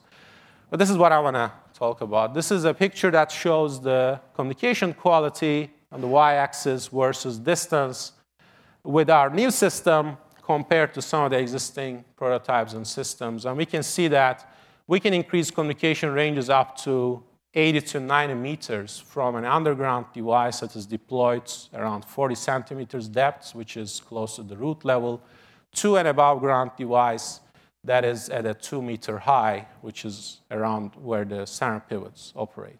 So we can basically communicate horizontally 80 meters between these devices. And this is a significant improvement, three times to 10, to 10 times improvement compared to existing solutions. Um, this is a rare picture that you see from a computer science talk. A couple laptops in the middle of a cornfield. Uh, so we started experiments with center pivot systems once we are more comfortable with the technology. What we did was we deployed sensors on a center pivot irrigated land in Clay Center. Um, and we attached uh, above ground communication devices on a center pivot. So basically, the center pivot would collect information from these underground sensors. Again, these are some of the pictures. Talking about pictures, it's really hard to take a picture of an underground network, so this is the best we can do. Maybe there's a better way that Mike and Mike can uh, talk to me about. Um, and this was our deployment scenario. We have four underground nodes, a center pivot. You can look at, you can see the above ground nodes attached to the uh, center pivot. And as the center pivot moves around the field, we can collect information from the underground devices. We're not at a place where we can collect all the information from all the underground nodes, but we need to rely on a system that looks like a radar. That basically, as a center pivot pivots around the field, we can collect information from the underground device. Um, these are some of the earlier experiments with the um, center pivot moving uh, to an uh, underground node. Um, the way to read this graph is if we consider the underground deployed at the distance zero, as the center pivot moves towards the uh, underground node, we start communicating um, up to 90 meters down to 40 meters ranges. And then after the center pivot passes, we can still continue communication uh, with the underground device. This is important because this red um, lines show the um, radius of the sprinklers in the irrigation device, which means we can actually communicate with the underground devices much earlier than the irrigation system reaches that location, which means we can use this information, the soil moisture information, to adaptively adjust the amount of water to be irrigated. And if you think about a stationary uh, center pivot that is parked at a location, we can collect information from a far ahead underground device to initiate irrigation as well. And an additional um, capability we have with this system is we can also continue to communicate after the irrigation has been completed, uh, more or less, um, which provides opportunities to check whether we have been making the right decisions. As the center pivot moves slowly, we can actually see the effects of the uh, water on that location. Uh, we have, this was back in 2011 and early 2012. These are some of the other experiments with all the four nodes. You can see we have been getting some pretty consistent results of communication ranges of between 50 to 60 meters. Um, another time again, which basically um, shows that we can use this technology for collecting information from underground sensors. Um, now, the question with variable rate irrigation. Um, this technology provides us tools to deploy multiple sensors with low cost and collect this information from under the ground. Uh, but to be able to do that, we should be able to collect this information in real time and provide this information to the decision makers in real time. So we require a, an architecture which connects the soil to the cloud. This is the architecture we have in mind. We're not the best uh, designers of architectures, but you can see the whole idea. We have underground nodes that send information to above ground device on a center pivot that communicate with the cloud. And we have uh, implemented this um, architecture last summer in Clay Center again. These are some of the pictures of the center pivots and uh, the above ground devices. We also implemented the same system in a lateral move uh, irrigation system. This is one of the first uh, lateral move systems that have been used in research in Clay Center. Um, and these are some of the pictures. And we have been able to collect information from different locations in the field and visualize this information uh, in real time as well as historically. Uh, and this was um, presented in one of our conferences as a demo. The interesting part is this was the, as far as we know, the first attempt at connecting wireless undergrounds to the cloud and collect uh, soil moisture information in real time using wireless underground sensors. And if you look at the location of the conference, it was also the first international communication between a piece of land in Nebraska and a computer in South Korea. Um, This, was, this is a snapshot of our web interface. The growers can see the locations of underground sensors as well as location of the center pivot, and also see uh, the soil moisture levels historically as well as in real time. And in this figure, you can also see the results of experimentation. One of our soil moisture sensors died, which is this little blue line at the bottom. But we can get information from the other ones. And what the, the interesting part for us was what died was the sensor itself, not the wireless communication device. So we're not to blame, I can say. Um, recently, we have been awarded a National Science Foundation Innovation Corps grant. This is a new initiative by National Science Foundation to push us academicians closer to uh, the business world. Um, and this is a code at the right hand of the slide. You can see that describes the, the program. The goal is to prepare scientists and engineers to extend their focus beyond the labs and towards more commercialization of the solutions that are developed within the labs. Um, we have a team that uh, participated in this program. Um, Dong, the second picture, is our entrepreneur lead. He's actually the one who's driving all this research is our PhD student who's about to graduate. Um, Steve Reichenbach is a professor in our department who has been very successful in terms of commercialization of research. And Suat Irmak uh, has been our uh, domain expert and has been guiding this uh, commercialization effort as well. Uh, so we thought the, the results were pretty good that we can actually commercialize this, this product. Um, as a part of this program, we have learned a lot. Some of the things I talked about are actually as a result of this program. We talked to a lot of, a lot of people, um, more than 100 um, individuals, including growers, um, the soil moisture sensing companies, irrigation companies, agronomists, and learned uh, quite a bit. So we are hopeful that uh, we'll be able to commercialize this technology and provide this technology to the general public much faster. Um, so a couple comments on what is awaiting us. With the technology, more immediate goals is to move to a permanent probe installation using wireless underground sensors. We want to have sensors that operate for not just five years, but more than that, so we can collect consistent information from the field.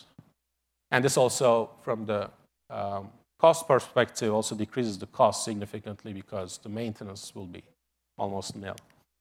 Um, in the larger scope, with wireless underground sensor networks, we can provide solutions that can monitor the soil anytime and anywhere.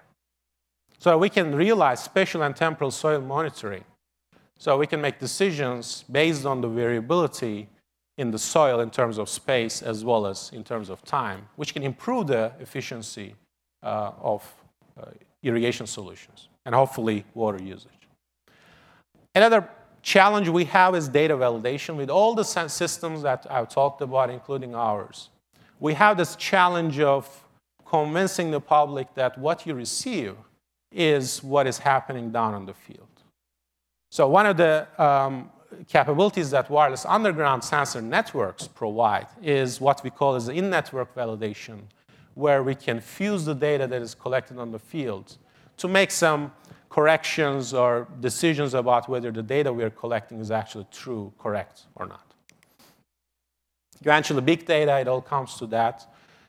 We cannot solve this problem just using soil moisture sensors. We have to combine information from everywhere on the field, including soil sensors, sprinklers, pivot information, seeders, controllers, weather information, satellite information, to be able to make more informed decisions. And this is a huge challenge, first of all, uh, technically huge challenge because the systems that have been developed to collect information from the field have been developed independently.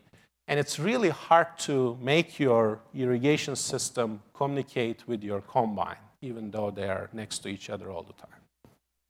Um, but we have to do that. And eventually, we, we need to find solutions that make things easier to analyze this huge data from maybe a single field um, and eventually multiple fields uh, for uh, growing and agriculture.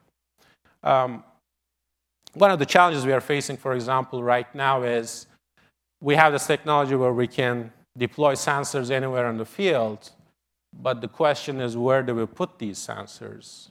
Um, and that's a huge challenge if we want to realize uh, variable rate irrigation solutions. And eventually, what you do with the data with, that you collect from the underground sensors is another challenge.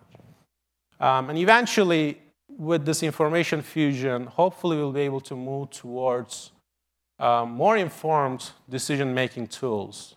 And eventually we can close the loop and use this decision, this information, decision-making tools uh, to develop better practices for agriculture and hopefully uh, try to solve this big problem eventually. But this is all I have. I'll be happy to take any questions.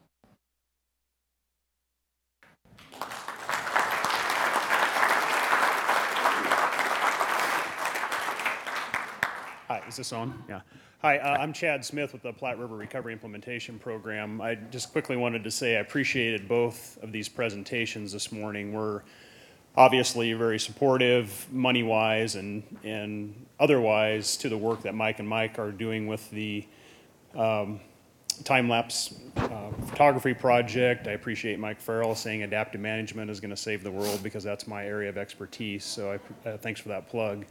And Mohamed, I, I, appreciated your presentation. It was really cool, and it makes me feel better that we're getting ready to start a wet meadows hydrology monitoring project with you folks, and it, it seems like there's going to be some cool technology we can use for that.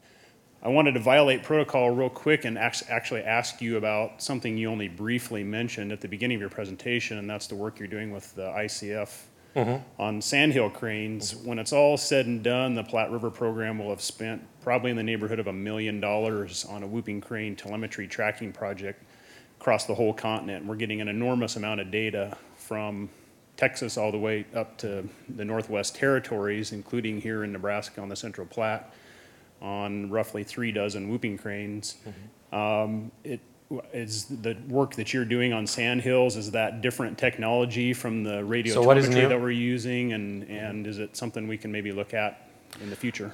Yes. So um, what we are developing is um, a cellular based technology which when we started um, this project uh, three four years ago this was actually part of a course project that was initiated by one of our students.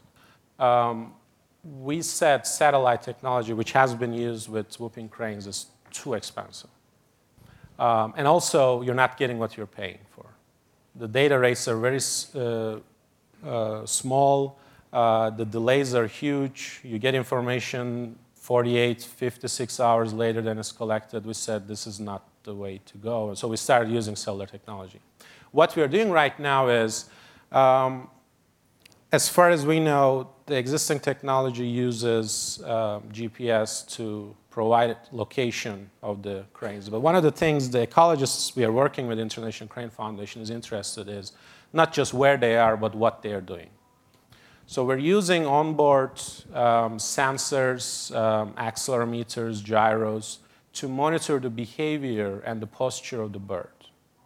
So the goal is to be able to tell what the bird is doing when we are collecting the information without any direct observation uh, from the ecologist, which is a huge challenge, especially during migration. Uh, so with this information, we're hoping we can augment the location information with the behavioral information. And we're also developing some uh, adaptive sampling and communication techniques uh, that can initiates additional sampling procedures if we detect that the bird is doing something interesting or is flying somewhere that has never flown before. So we're trying to make the system more adaptive. And one additional goal is we don't want the devices to be just instruments that provide information, but we want them to be what we call flying labs so that the ecologists can actually directly communicate with these devices, and cellular technology provides that and they can change the operational parameters on the fly based on their changing hypotheses. So that's one of the goals as well. Hello. I, I, just want to say that what you're doing is fantastic. Uh, uh, I can't tell you how many people said it was impossible, and that is really cool. I heard those as well. Yeah, I'm sure you have. Nothing's impossible. It's just we just don't know how yet. But uh, the one thing is, since your since the, the transmission or the radio signal is actually affected by soil moisture, could you use the radios as the sensor? Um, that's a very good question. Uh, we can use, but not that accurately compared to what we have, like capacitive or even resistive sensors. So there's a way to use that, but we are actually doing the other way around. We, we know that if the soil moisture gets high, we'll have bad communication, so we get prepared for that in the radio stack. Hi, we have farmers in our family, and I was wondering when you expect these underground sensors to be available, and if you're looking at you know two to three years down the road, is there a way to get them in combination with what you're doing? Kind of like have it at your house so that you guys can research on it. Um, I appreciate that. Uh, actually, this summer we are starting uh, demonstration deployments uh, in a uh, couple different fields outside of Clay Center in farmer uh, fields.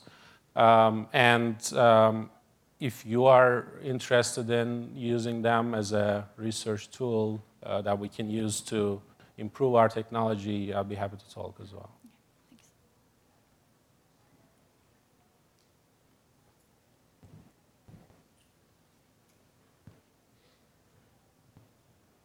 Thank you very much.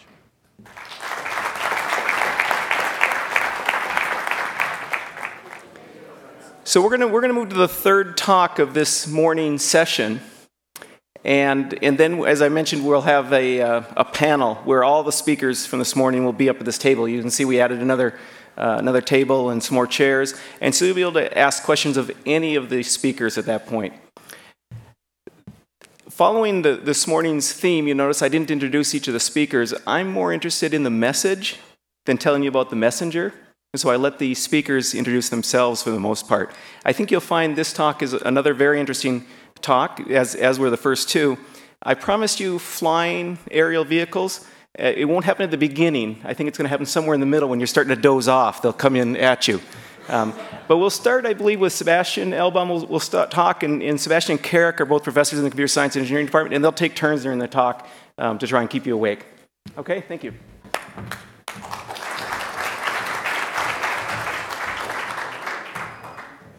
Hello? Can you hear me well? Yes? All right. Well, uh, we're very happy to be here. This is not our uh, uh, a type of forum that we're used to. Um, we are not um, water experts, we're not food experts, um, but we know a lot about how to build software and how to build and equip these, these drones that I'm going to show you with a, a lot of capabilities. And we believe we're pushing the technology in this area to places that, uh, um, that are really at, at, the boundary of what we know how to do. Now, um, so uh, if we can switch to the slides, please. Thank you. Um, the, the theme of this talk is the idea of repurposing drones. Now, uh, the idea is that drones have been part of the military of uh, powerful nations for many years. Uh, but slowly, a revolution is happening in this area that the cost, the capabilities, the size of these drones uh, is changing quite a bit. Um, so let's start by uh, by looking a little bit at what is a drone or a UAV, as I'm going to refer in this talk. UAV is an unmanned air vehicle, okay? And when I mention the word drone, often the first thing that comes to mind to a lot of people is a massive military uh, type aircraft that can do surveillance, that can gather intelligence, that can do counterterrorism uh, activities. Um, now, these type of drone, like a Predator or the Reaper, they cost millions of dollars. They have the size of large airplanes. They are autonomous to a certain extent. For example, to visit, you know, you, you can provide a set of coordinates and it will traverse a certain path. It will reach certain location 1,000 miles away. But they need a team of people to actually fly them. They need a team of people to fly them, to control their sensors, to manage uh, all the resources that they utilize. Uh, so these are really, really uh, large machines, very powerful machines. For other people, so that's one type of drone. For other folks, for example, our collaborators in NASA, a drone is really something like the Helios uh, drone. And this is really just like a flying wing. Imagine the, the wing of a 747, uh, maybe 50% larger than that, full on top with solar cells, okay? And the idea was to do atmospheric studies with these drones. And the cool thing about it is they can go really high, okay? And it can actually stay in the air for a long amount of time with this renewable source of energy. So again, a different type of drone. Perhaps closer to home is this crop cam drone. I don't know, how many of you have heard about crop cam? All right, so at least five.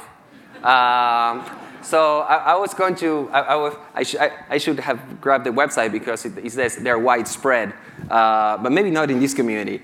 Um, but the crop cams are, are, basically fixed wing, small aircrafts, perhaps a you know six, seven feet, uh, and you can just launch them with your hands. And what they're good for is actually going over fields. Uh, you can specify waypoints or coordinates, and it will take pictures from the air. Now, these, as you can imagine, are very different from a Predator drone. Okay, these cost in the thousands of ten or maybe tens of thousands of dollars, not millions. Uh, they are very, they're much lighter. They cannot reach something that is thousand miles away, but they can perhaps go over a few acres, take pictures, and fulfill some of the requirements that perhaps a farmer may have uh, or a consultant may have to do some, you know, some uh, data collection that you would usually do with a plane, you would do with this drone. Now, um, again, much cheaper, much smaller. And so far, the takeaway in your mind should be that when you see in Times Magazine drones are out to catch you, you know, keep in mind that there is a huge diversity of what these UAVs or drones are. They're not all out there to get you, definitely not the ones that we are developing. So, uh, now, what we mean by drones is slightly different. Uh, John Paul and Carrick will, will show us what we mean by them. And I'm going to switch gears here a little bit and show you what, what we mean by drones. Now, what you're going to see in the cameras are a bunch of things, but we're going to be flying two drones on two sides of the room.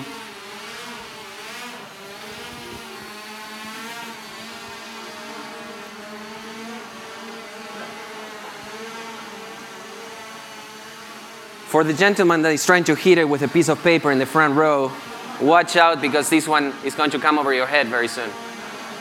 Um, so, as you can see, these are extremely stable. Right now, they're being piloted by Carrick and John Paul, but we have the capabilities to actually do the same thing autonomously. We're using them for safety primarily.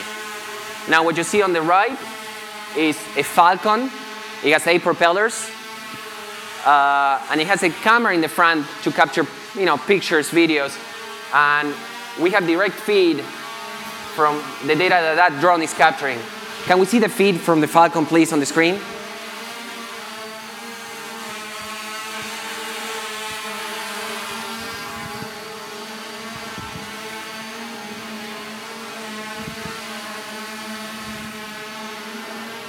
All right, maybe you cannot see the feed from the Falcon.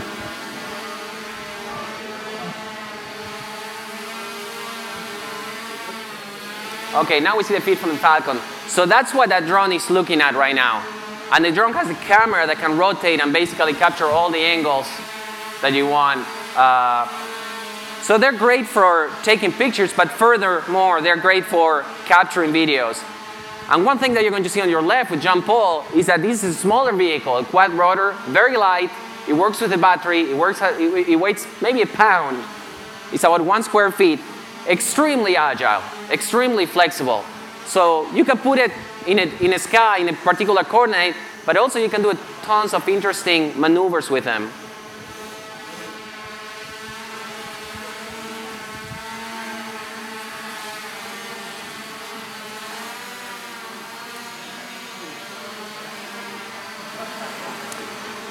Okay, so raise your hand if this is the coolest talk in the conference, please. Thank you.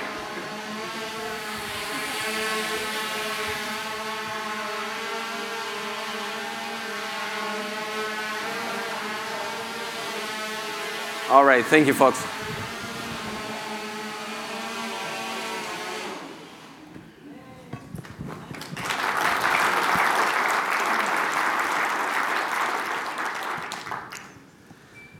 So, and we'll talk about a few others here, but the whole point of this is that when we talk about a drone, we're talking about a very diverse set of machinery with very diverse capabilities.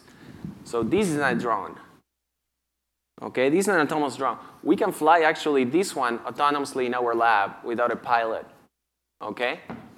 And this thing is actually it's called Ladybird for a reason. It's really super agile. It can actually do flips, all kinds of fancy, fancy things. This one is a little bit more of a heavyweight, and we're going to see what it does. But you see vials in there. You see a little tube with a pump. Uh, the clue is that it's going to be related to water. Okay? So we're going to show you what we can do with some of these vehicles. But a lot of diversity, and um, that's the first message that I want to take away from, from the talk, is uh, the diversity in terms of purposes, goals, costs, and, uh, and basically users of these drones. So what can these unmanned air vehicles do for, uh, for, these, you know, for you? For water, for food, for people working on agriculture, uh, water analysis, uh, the combination of both. So Carrick and I, when we were invited, we really uh, put our heads together. We, you know, Carrick is a, is a very creative individual, and, um, and basically we devised two things where we think this technology can have an enormous impact. The first one is called water for plants. That's what we're thinking. Uh, or maybe uh, creating my own cloud. Now that cloud is so, you know, uh, such a such a common word. But but actually, that wasn't the best one. The best one that we came up with, uh, we call it the air clipper, and it can have multiple uses. We can see this in Home Depot maybe next year uh, if we're successful. Now, more seriously, uh, what can water for food, uh, what, what can UAVs do for our field here? Um, you have probably seen many articles coming up in the last six months about uh, drones or UAVs being able to revolutionize agriculture. And the idea is that you will have access to much more data uh, with an increased temporal uh, scale uh, and at a lower cost. So I thought that the best way to summarize this was actually I, I, look at tons of postings on these, tons of magazines, tons of uh, research articles on it. But I thought that a quote from a farmer was actually quite, quite effective in capturing what, what we envision, at least in part, which is I'm a farmer and I would love to have a drone. Okay? Uh, and I don't want you to read everything, but just, just focus on the color parts. I'm a farmer, I, I would love to have a drone. And the reasons why I would like to have a drone is because I can capture all this data, particularly images. That's what this particular farmer was thinking, the idea that I'm going to be able to get images more often, maybe from lower altitude, and definitely for lower cost. Okay? So that's where uh, they see the value. And this alone can cause a revolution. That's, that's what this uh, farmer anticipates. Let me give you another perspective. This per perspective comes from our collaborators uh, in environmental engineering and uh, hydrology. Um, and what they believe is that right now they're facing a bottleneck in terms of data collection. I think uh, John talked about sending graduate students to the field, to the cornfields to capture data. Well, we're talking about uh, tens or hundreds of undergraduates going to with a little bottle to the middle of the lake and hopefully filling that bottle with water and then bringing it back to the lab for analysis. Uh, these scientists believe that this could actually reduce the cost of doing that by an order of magnitude, but most important, they will be able to capture data they cannot capture today. So runoff data, for example, we have a huge storm tonight out of the fields. Where does that water go? What chemicals does it carry? How can we tell? Well, what we envision with them, and we'll show you a little bit pieces of that vision, is actually going after that water right after the runoff and actually capturing a sample with it from it. The last one, and this one came last night, and it said, sorry, Sebastian, I cannot make the talk tomorrow. This is from a collaborator in hydrology as well. And the reason is I'm, fine, I'm going 500 miles uh, or more. I'm driving 500 miles to actually be able to capture water samples. Okay? So again, a lot of people trying to capture data, and they cannot, they cannot do it effectively. Now, let, this, is a little bit of what people would like to see, but let's, be, let's see what people are actually doing in the field. So the state of the practice right now, what you can do, like five of you knew, is that you can buy a crop cam vehicle, unmanned air vehicle, and what it would allow you to do is basically replace. You know, it's, it's like we always do. We get a new technology, and what do we do? We do the same thing that we did with the older technology, just a little bit cheaper. So we're using these magnificent little unmanned air vehicles to replace planes. So instead of spending five, ten thousand dollars to survey our field, we spend five thousand dollars to buy it, and then probably a few hundreds to fix it for the next two years. Okay? So everyone that I know that have bought one of these has actually faced that part.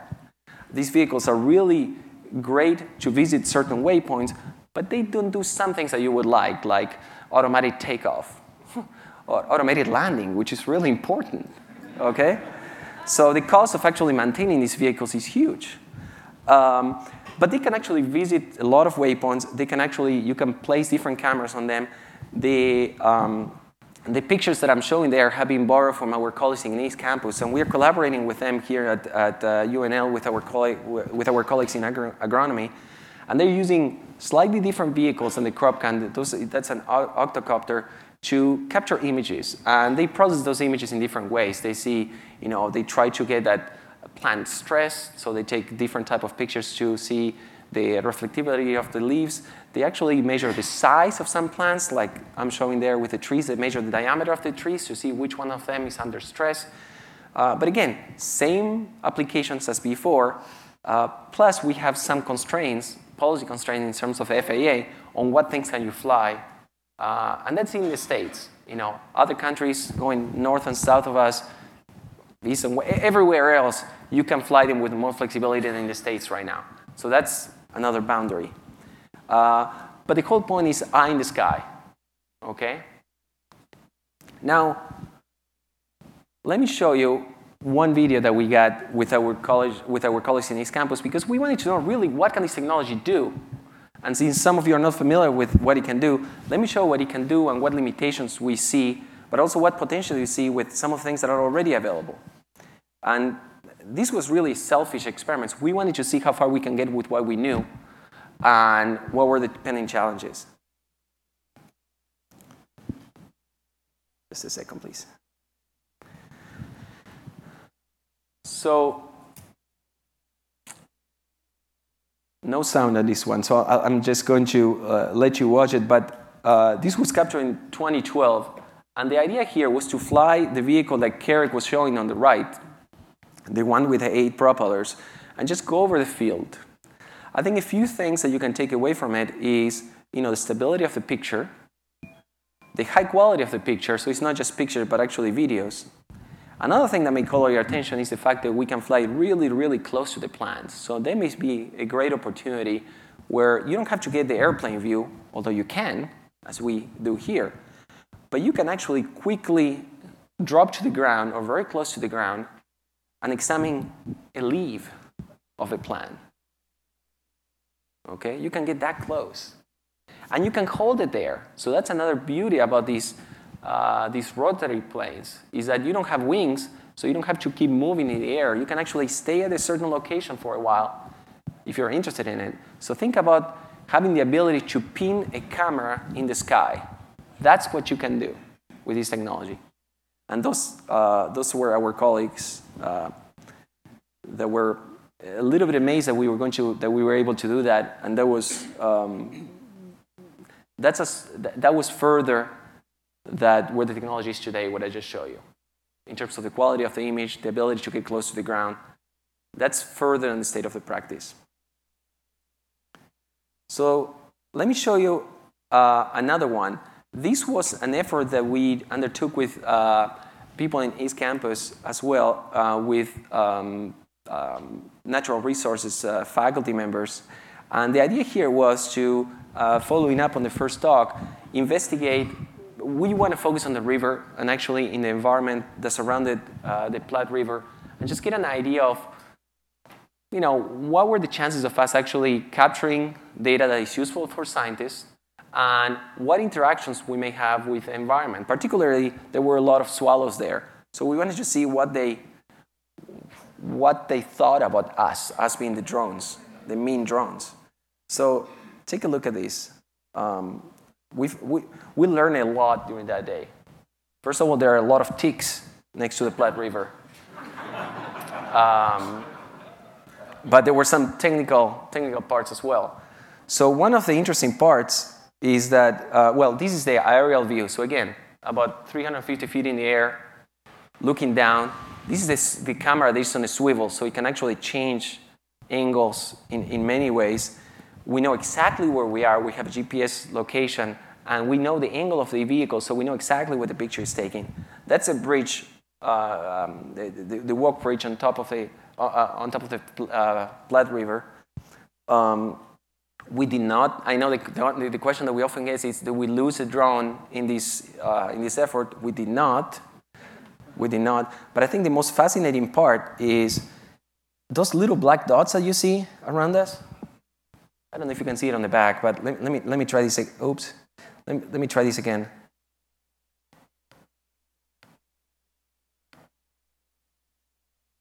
Maybe, maybe I shouldn't have tried this.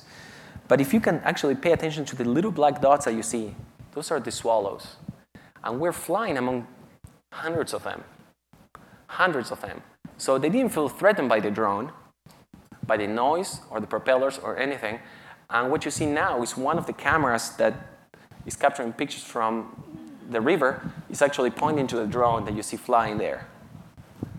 Okay? The cool thing about that is that obviously the drone can capture images from many locations, so the flexibility, the mobility. So for example, we could capture these nests under the river, and we did capture with high quality one of the birds getting out of the nest.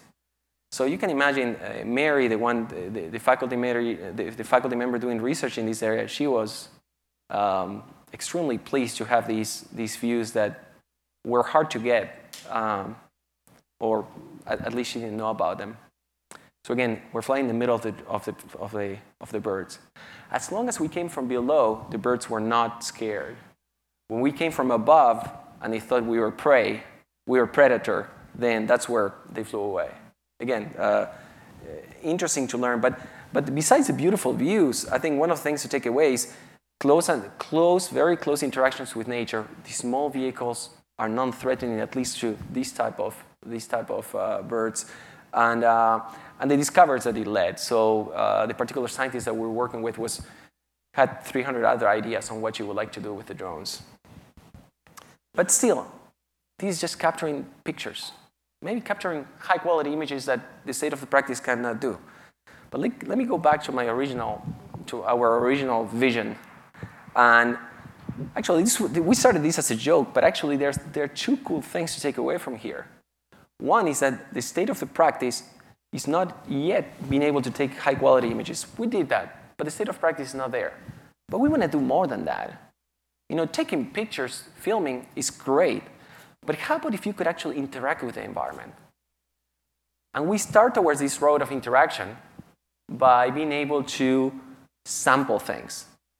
So we don't want to just take a picture. The picture is a form of sampling, but what we want to do is we want to be able to, for example, cut a leaf, put some water, take some water, and what we're, what we're going to show is our vision to get uh, towards that.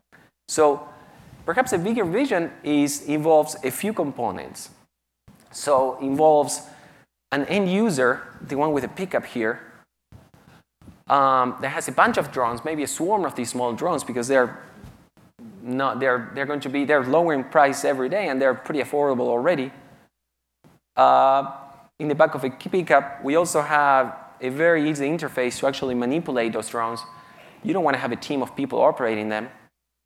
Um, we want to be able to sample maybe cut a leaf from a corn plant. We want to be able to get an air sample. we want to be able to get a water sample, and that's really, really hard. I'm setting you up, Carrick. Uh, but, but we are very, very, very close to be able to achieve these type of things. Um, and we, able, we want to be able to do this without you having to worry about whether a drone fails or not fails. We want to be able to have the redundancy so that if a drone is running out of batteries or is failing, it gets replaced by another one independent, you know, right away. That this, there's this transparency where you said what data you want to capture, you said what you want, but not how you want it. The how is implemented by the system. Okay? So it's more of a declarative approach. You said, this is the data I need, but not how, what waypoints do I need to get to that data. We'll figure that out. That's, that's what we envision. So now I'm going to tell you about three projects that gets us towards this vision that we're taking. And this is a little more technical part of the talk. But what we want is we want higher levels of autonomy to increase success rate. We believe if we let, if we ask for a farmer or a scientist to become a pilot or full-fledged pilot, this is not going to take off. Okay? So we want increased levels of autonomy. We want these vehicles to be able to do more. We want the capabilities to interact with the environments, like I show you, watering a plant, clipping a leaf. We want higher reliability to lower the cost. So right now, the cost of buying one is not that much, but the reliability is low, so crashes are common. And we want safety. If I'm going to have someone walking next to one of these, I want them to be safe. I want stopping you as a user from, making, from introducing a coordinate 0, 0 because the coordinate 0, 0, latitude and longitude, is going to be in the Atlantic Ocean somewhere. So how do I stop you from doing that, from putting the wrong coordinates to visit? So all those things are things that we're working on to uh, make them safer. And that's what we're going to talk about a little bit more.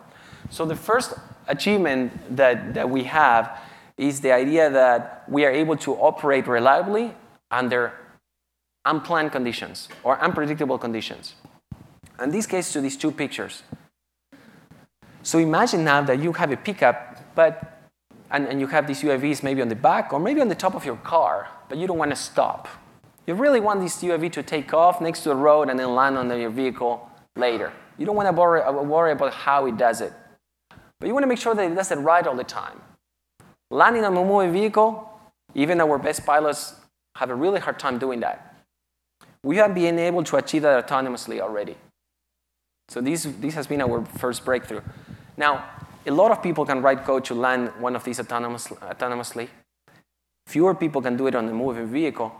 Our breakthrough has really been the idea that we can do this with a high success rate. And um, let me tell you what's the secret for that.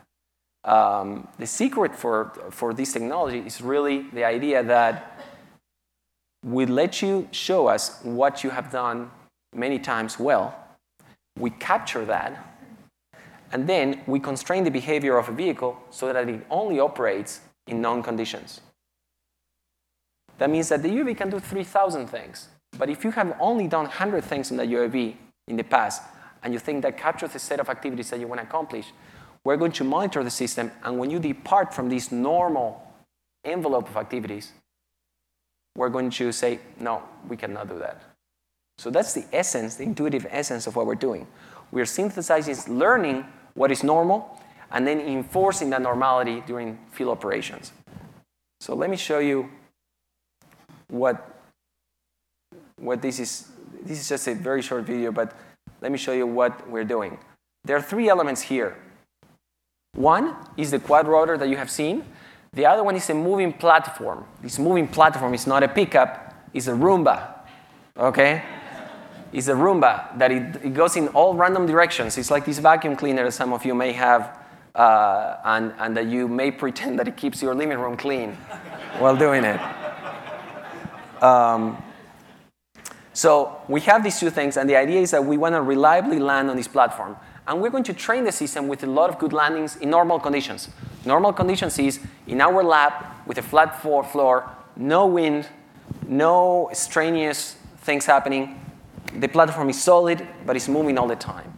So we're going to train it on that. And we're going to capture data of what this means. From that data, we're going to capture or infer invariants, what we call invariants. This is what would happen normally under, under uh, unplanned conditions. So that's a huge fan that throws a lot of wind.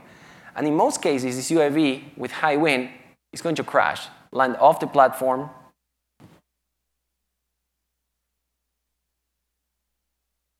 Now with the monitor, it's going to avoid landing under, under high wind conditions. And look at now, it's going to basically abort landing and do a takeoff again. Whoop, it moved away, takeoff. So it's not going to land unless it knows it can land safely on the moving platform. Because that's what we learn. And we're enforcing that. Now that it's far from the fan, I can land successfully on it. This is the case with a broken platform. We actually took one of the, one of the legs out of the platform so that it bends. Now with the monitor, as soon as it bends, we're going to detect something went wrong and we're going to take off again. And we're going to try it again and again until we feel that the conditions are safe for you to land. Whoop, not safe anymore. Okay, we're going to take off again. There was a very specific spot on the platform that you could land and it wouldn't break. That was right on the single length that it had. And our approach was able to do that. Not yet, not yet. Now, what you can see though is that we're taking longer. We're, we're making landing safe on the moving platform extreme extremely challenging problem. The neat thing about it is that the general approach about learning, capturing that into a monitor, and dropping that into a UAV is a process that we have automated. So you can do this for all kinds of things, not just for the moving platform. Again, this case up to the autonomy and the reliability of these vehicles. So some findings out of this study we increased the success rate from 10 to 80, over 80%. So perhaps not enough to have one next to your you know, nightstand running every night. But for these unexpected conditions, that's a huge success uh, improvement in the success rate of landing. So the two graphs that you see here, the green lines point to the conditions that you learn you should stay within, these bounds. This is a very simple set of conditions. The top one without a monitor, it gets out of those conditions and it keeps going until it crashes. It attempts to land and it crashes. The bottom one, it will abort landing, get back into normal conditions. Abort landing, get back into normal conditions until it finds a time that it can land successfully. So longer time to approach it, so we're doing a trade-off here, but we are increasing reliability by doing so. Now, what is pending is what do we do in general once we find that you get outside this envelope of reliability. So right now we are avoiding or delaying landing, but in general, what do you want to do if you find that something is wrong? Perhaps go home, perhaps you know, stay high in the sky. How do we actually come up with those, those remedial actions to solve these potential failures? Uh, and that's where we're looking at now. There's still more. Um, so Sebastian talked about you know how we're actually you know getting these. We want to make them safer, reliable. Um, now, and in that overview picture, you may have seen that you know we had a lot of UAVs flying around there. Well, it's not just UAVs that we're interested in, because as you saw before with John's work, uh, you know we know that the farms of the future are going to have a lot of sensors all over the place. And one of the challenges is, you know, how do you power these systems? So you can, uh, the approach John has taken, which is, is critical, is to have the, um, you know, the sensors themselves be very smart in how they're using their energy. Um, the other approach that we've been working on is actually developing a wireless power transfer system that can have the UAV bring energy to remote locations to recharge sensors. So the idea here is that you know, if you have lots of sensors out in the field or perhaps you know, over rivers or in the water monitoring water quality and growth, um, you can actually send the UAV out to collect data from, from the sensors, but also recharge them. And so this is a project we've, we've been working on, and, and uh, so I'll show you a short video. And basically what you see here is um, you see this light kind of moving around, and what's over there is actually a UAV flying on top of it and is wirelessly transferring power to, in this case, light up a light. The idea here is that you know, the UAV can uh, fly around and actually charge, charge sensors, collect data from it. And what this will enable is, you know, so if, if you look over here, what's the biggest thing? Okay, so this is a big camera, but it also has this big solar panel. Well, with this type of system, you can remove the solar panel from these types of sensors and, in, and put them in dark, you know, hidden places where, you know, currently you'd have to put long wires to charge them. And we can remove the solar panel because instead we can actually use the UAV to transfer the power. And so we've had good success with this, and you can see, um, I won't go into the details, but we've characterized how the kind of the relationship between how far you are away from the sensor and how much energy you can transfer.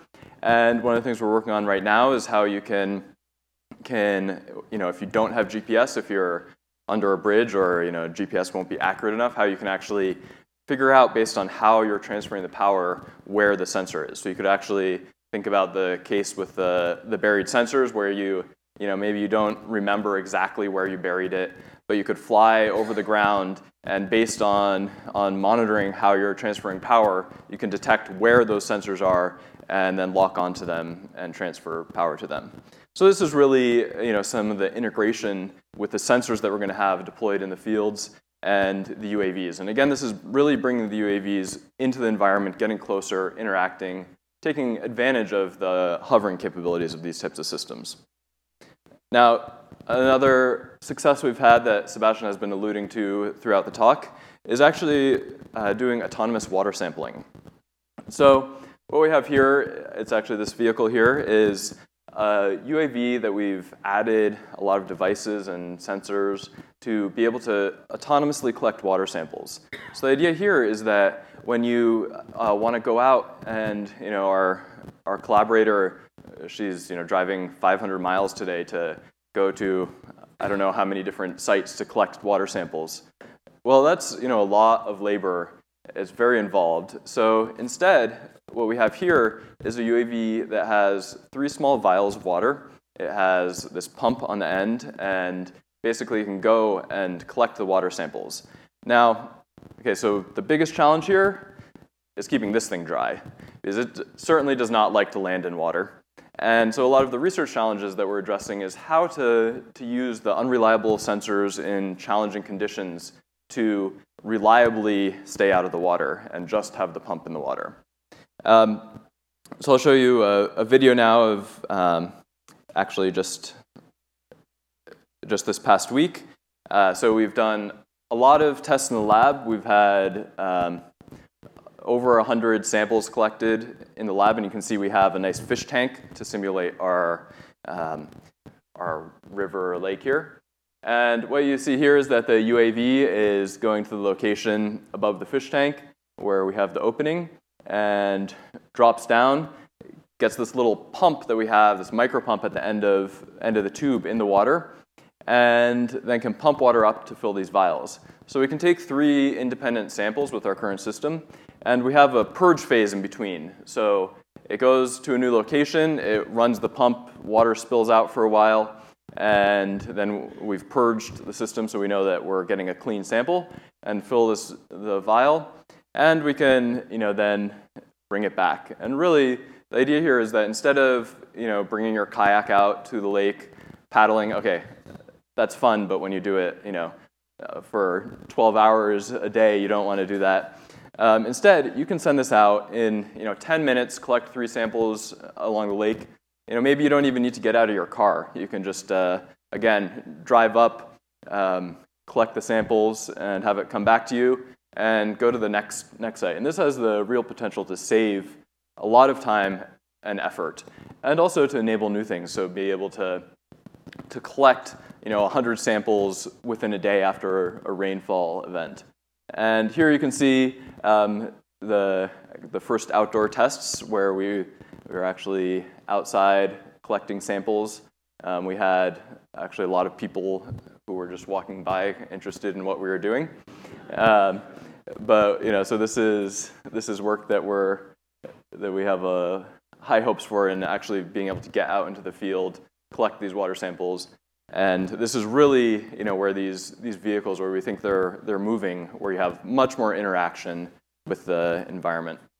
And so we've successfully tested this extensively indoors, hundreds of samples. Uh, we're just starting now that the weather, now that the snow has stopped, uh, we're getting outside to collect outdoor samples and test it. Um, some of the critical challenges, of course, are how you deal with waves and wind. And um, we're doing that by having a, a, wide range of sensors. So we have um, a pressure sensor that acts as an altimeter on board, but that, you know, gusts of winds or pressure changes cause huge changes in that. So we also have ultrasound sensors that are range finders so that we can get ranges, but we have multiple of those for redundancy. And we also have conductivity sensors so that we know when the hose is in the water or when it's in too deep and we really need to abort. And actually, we're really excited because we just found out yesterday that the NSF and USDA decided to fund this project. Uh, so, so we're going to be continuing working on this with collaborators on East Campus and at UC Berkeley. Um, so back to kind of the system overview, our vision. Uh, you know, we showed you kind of three, three sub-pieces to this, this overall goal. Uh, the, most, the water sampling, the wireless charging, also how you can enable safer and more reliable you know, docking back on, the, on your moving vehicle to really make this easy. Um, so I'm going to now talk about three, three or four other um, kind of research thrusts that we're working on currently that are a little earlier stage. So one thing is a lot of what we've talked about is you know, the systems and software and how to make it easier. Well, another critical part of that is the interface for the user. You don't, if you buy you know, the, the commercial vehicles that allow you to do a lot of this aerial imaging, the software is very complex. It's very easy to forget to check a box to, and, and as a result, your vehicle will crash and then you spend the next week fixing it. Um, so one of the things we're looking at is you know, just making a real simple uh, interface that provides the capabilities that the scientists and uh, agronomists need, um, but also is checking the safety so that you're not, not concerned that you're going to press the wrong button, that you're going to say, say land when you're over water, that you know, when it's over water, it knows it's over water and it knows it's not safe to land. So we're working on developing you know, an app for your phone where uh, you know, one of the things is you can just say, okay, follow me, and it'll follow you. So when you're walking out, you know, down the road, you don't have to carry these in your backpack. You can just say, come along with me, and it'll follow you. Uh, you know, you press another button, and it'll go collect aerial images. You know, you press another button, uh, it'll come back to you and land, and maybe another one to go collect water samples. Um, but you know, the goal is to really reduce the the chance that the user is going to you know have a erroneous action and you know, by in part making a very simple interface and an interface that, that is actually doing this a lot of work in the background, checking the software, checking the system state, uh, and trying to, to uh, create a safer system that way. Now, another thing you notice in that picture is we talked about having many UAVs. So on the right here, you can see uh, a picture where we had three UAVs flying together. Um, I don't know that we'll ever get to the left there, that picture of a swarm of birds, but certainly we want to have many of these vehicles available. So, you know, you have, your crop consultant may have, you know, a dozen of these on the back of the truck, drive up to a field, kind of sketch out the, the desired outcomes, you know, where you need images, where you need water samples, uh, where you need to, you know, have close inspection of the crops. And then the system would just decide which vehicles need to go out. They may all have different payloads, different sensors, different types. You can see you know, the wide range of vehicles we have here. And you know, we envision this where you have all of these working together at the same time. Moreover, you know, when the battery is low, it can actually just come back, recharge. The user might not even need to know that that happened because another one will just take off and the battery will be switched or charged. Uh, so, so we're also working on, on this and you know, getting the, kind of these heterogeneous multi-robot systems out in the field. Um, another project we're working on, again with the theme of getting closer into the environment, is actually being able to measure crop height. So our, our collaborators basically, you know, especially um, the, our collaborators who are working on phenotyping and genotyping of these crops. Um, they're interested in the rate of growth of these crops as well as some of the other parameters. Well, currently, it's, you know, again, send out the, the undergrads with their poles into the field. And, okay, you might be able to send them out once a week, um, but even that might be pushing it. Instead, what we're working on is actually using one of the UAVs to go out, fly over the crops, use sensors. Now, it's a, actually a very challenging problem because our, you know, over the rolling hills and you know, without really expensive uh, equipment, we don't know exactly how high we are. So one of the challenges is, is actually trying to peek between the plants to occasionally see the ground so that we can use that to measure the height. And you can see on the right there actually some preliminary results kind of with this uh, uh, laser scanner showing kind of plants and the, the heights where you can see the tops of the plants and the, and the, the ground between them. And so this is where we're, another project we're headed towards to you know, give you more information again on you know, the health of, of crops. Another application is actually doing aerial weed killing. Now certainly, you know, this little vehicle is not going to be able to spray many crops, and even the biggest ones won't be able to, you know, spray your whole field. But perhaps you have, you know, a very selective area where you're, you know, you're uncertain uh, if that's a, what type of weed it is or if there's some problems in a particular area. Well, you could send out the UAV both to identify that there are weeds in that area or some, some anomalous growth, and then you could also have it, you know, spray, do a test spray with a particular you know, herbicide and, or insecticide and, and test, and then you could go back the next day and see the results. And this could serve as a way to uh, you know, test is the, the proposed treatment actually going to work? And you can do this on a small scale, but you don't have to go out there and walk through your field to find each individual weed. You can send the vehicle out to do that. Now, from our perspective, we're also interested in, you know, so doing this precisely. So, you know, you don't want to, uh, you know, spray the wrong thing. Um, and you may also want to consider other environmental parameters. So if it's really windy, you don't want to just be spraying because it's going to blow off. Or maybe if it's windy, you have to get really close before you can spray. So again, this is into creating these semi-autonomous systems that can really interact and sense the environment and know when it's safe to do the, the task. Um, and uh, I guess I'll ask Sebastian to come up again and kind of summarize here. But. All right. Um, well, like we said, we're very happy to be here. Um, we just, you know, I guess if uh, a couple of take-home messages from this talk are that, you know, UAVs come in all shapes and forms and uh, users, and uh, um, and uh, even even if, uh, if you don't want them to, they're going to be finding their place into agriculture and science. That's happening already. Um, now, we believe that these steps are just the beginning. And we're trying to push the technology to the point that it's not just capturing pictures and videos, things that you can do with your phone if you could make it fly, right? Uh, if you throw your phone high enough, you may be able to do the same things. We want to go further than that. We want to be able to manipulate and interact with the environment. We want to be able to do things that are uh, that, that require a lot of interaction with the environment and uh, also some level of, uh, of increased participation of the users on the parts where the user can provide the domain, the, you know, the, the expertise in the domain. For the rest, we want these UAVs to be autonomous as much as possible, and that's what, what we're trying to push forward.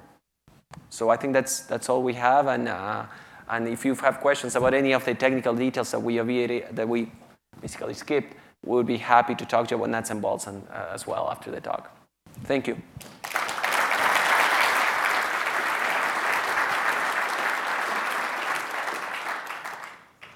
Are there any questions? Just a few minutes of questions just okay. okay. Uh, any questions?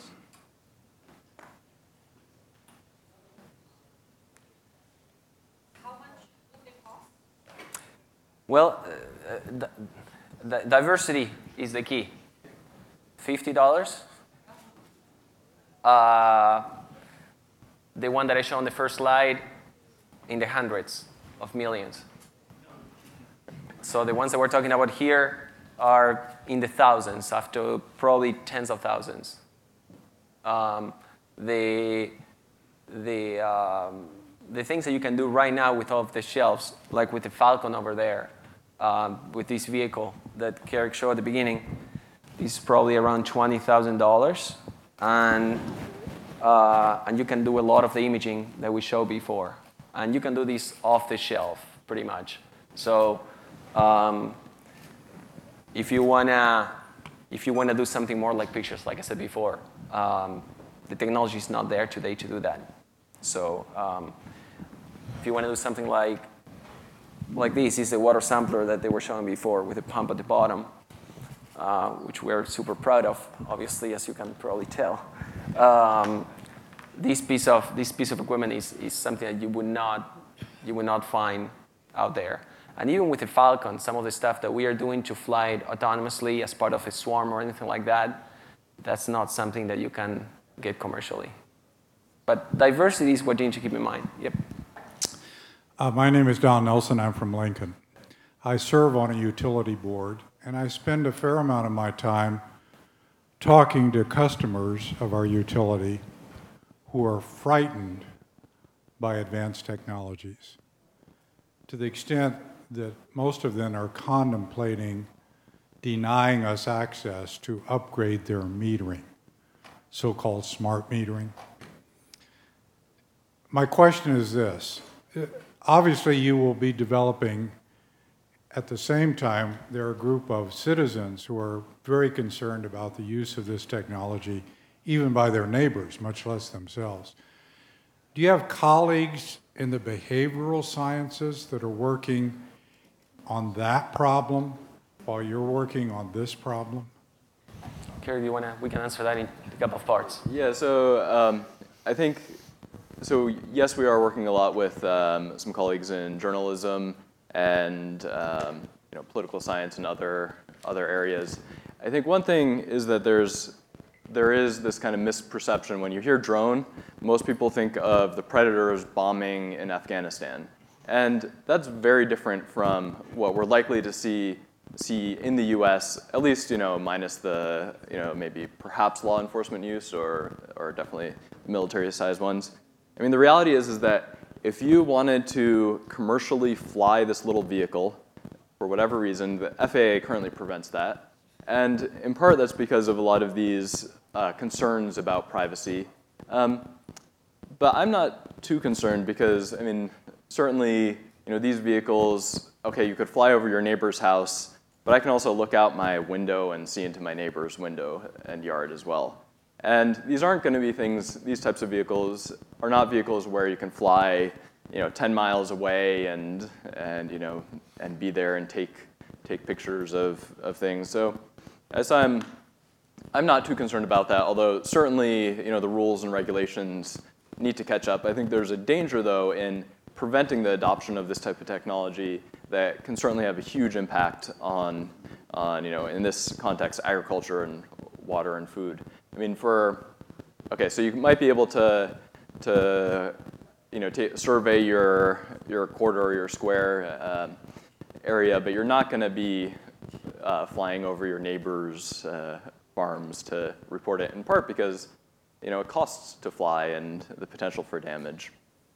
You know, I, I have a similar view, maybe uh, just a slightly different answer. So part of this talk, part of our goal through this talk was to try to demystify this idea as you and the utility board, maybe you can help us out in that regard, in that uh, these are not all the same. They're not all built with the same purpose. Um, I don't know how many of you have a phone with a camera, but I would guess probably 95% of you do. Uh, that's a higher risk to your privacy than any of these right now, your cell phone with your camera. Uh, and yet we use them all the time. So I think, I think the equation in terms of cost privacy is going to come down to something along those lines as well eventually. Uh, from our perspective, technically, what we're trying to do with the people from, let's say, political science, is we're trying to see whether we cannot provide the social behavioral you know, uh, responses to that, but we're working with them to see whether technology can provide some answers.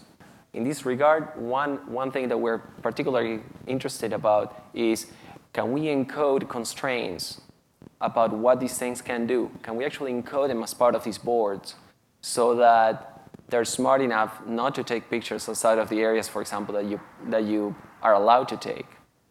So these are, these are these technical solutions are not all the answers, but that's kind of what we're thinking about is can you encode these notions of policies, privacy, anything want, so that they can only do what you would do if you would be, you know, flying, let's say, with a with a piloted vehicle. Any any other question, or I don't know, Steve, how do you want to manage? I think there's one more over there. I was wondering about the relationship between the uh, the payload weight and the the cost of the device. Um, one particular application in mind, and I, it sounds like you're up to your ears in applications already, but um, uh, airborne geophysics, you know, is a, is a promising new tool for geologic mapping, hydrologic mapping, and the, the pinch point on the cost is often the, uh, the cost of the helicopter uh, time. So what's the weight you're looking at, or? Jesse, what's, what's the weight? Um, I mean, 100 pounds maybe? Yeah, so so we're not going there for the 100 pounds. So certainly, you know, the predators, you know, the really huge scale ones, they do, they have large payloads. Um, you know, the ones we're working with here uh, can carry a little over a pound or so. And I think the, you know, this type of vehicle is nice because it's, it's safe. You know, sure it hurts when the propellers hit you, but you're not going to lose a finger or worse. Um, so these are very safe to operate, very easy to operate, and I think you know in that realm for the you know easy scientific use, um, you know you're going to be limited to the one or two pound type of range. Um, of course, for larger uh, you know surveys or larger projects, um, you know you can certainly get larger vehicles. They just start to get more expensive again. Yeah, I, th- I, think there's there's a question of cost. There's also a question of I mean there are a few trade-offs. There, there are commercial vehicles that would allow you to do that.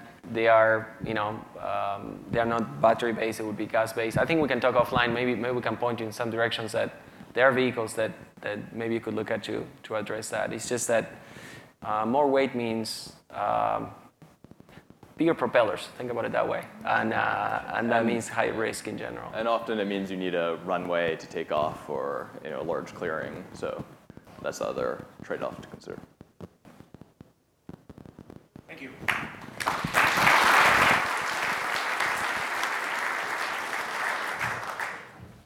Okay, I, I'd like all of the speakers to come up to the table here, and we're going to try. I don't know how this will work, so it depends upon you and whether there's value in this.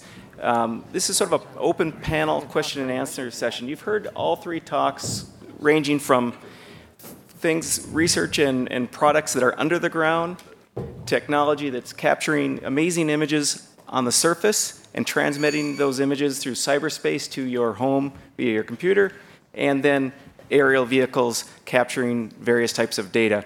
And so they, one can imagine connections between the projects, but you may also have questions about a specific project. And so this is sort of an open question and answer forum, and you can ask a question of any one of the speakers. Um, we've, we've got all six, and, and the speakers range, as if you've looked in their bios, from you know across the spectrum. There, there are three or four people that are computer scientists. We've got we've got artists, and and you know, we've got a range of spectrum here. So we'll get a lot of interesting answers, I think. We'll start over here with a question. David Iaquinta. I'm from Lincoln. Um, this probably is directed mostly at Michael Forsberg, but I think it applies across the board. Um, when you take your conventional photographs and put them out there, they often would seem to inspire people to go experience that out of doors, uh, have that experience for themselves. I think what you guys have done is brilliantly elegant and phenomenal in its potential implications for user driven research, just as I think the, the last presentation has tremendous opportunities. My question is a bit philosophical. Do you think that moving into that more time lapse world, the virtual experience, uh, to some degree, Disneyland's that out of doors and creates a substitute experience for people as opposed to drawing them into that sphere? Yeah, thank you for that, David. That's a great question. In fact, I've been sitting here the last few hours thinking about that. It's like Star Trek and the holodeck, right? You know? Um, and I think there is a danger here. We have to remember this is a tools session. It's not, I don't think any of us are advocating replacing people with technology.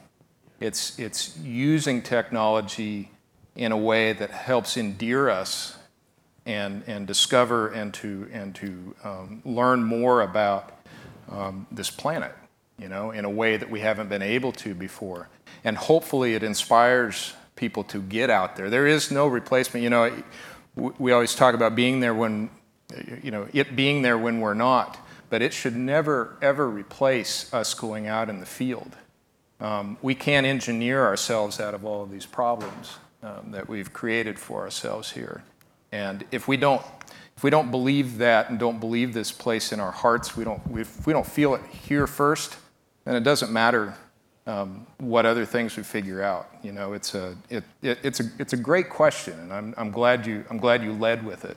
Perhaps other folks on the panel here have something to offer with I could add a little something to that. Um, when we're developing the next generation of this website, we hope to have user-generated imagery on a separate mapping uh, uh, page other than what we're doing. So we're trying to encourage uh, citizen input, and, and, citizen input can come in a number of ways. People can, can post a story about something they saw. They can post photographs that they've made.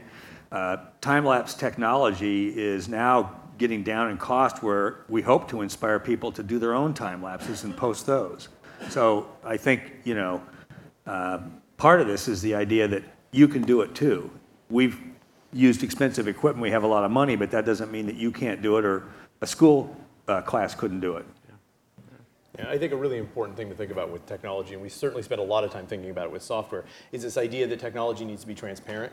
And so it, it, augments an experience as opposed to replaces an experience. And, and you know, I think that, that, broadly speaking, you can say that about any technology, but specifically when you look at software, we, software developers and good software developers spend a lot of time working with users, working with people that are going to be impacted by the technology, figure out, okay, how is it that we allow this to create a better experience, but at the same time just completely get out of the way and, and not uh, not take over the experience. You know, and so I say I would say that transparency in technology tends to be a very very important important thing. It should be a transparent thing within the experience.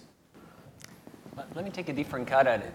Um, I think there are different type of experiences, and I think there are some experiences that you don't want people to have, and you want robots autonomously to do.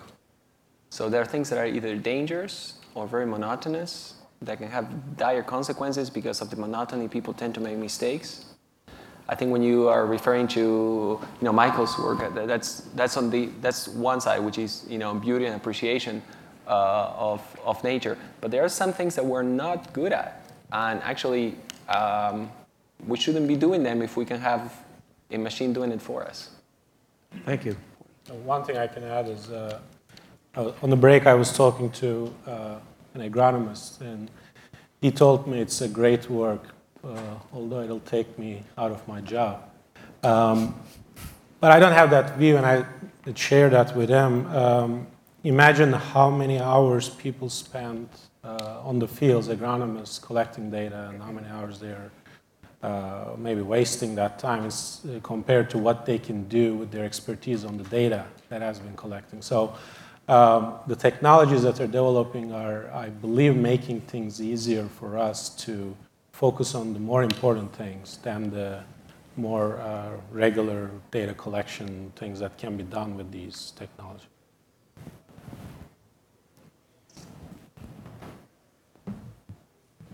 Any other questions?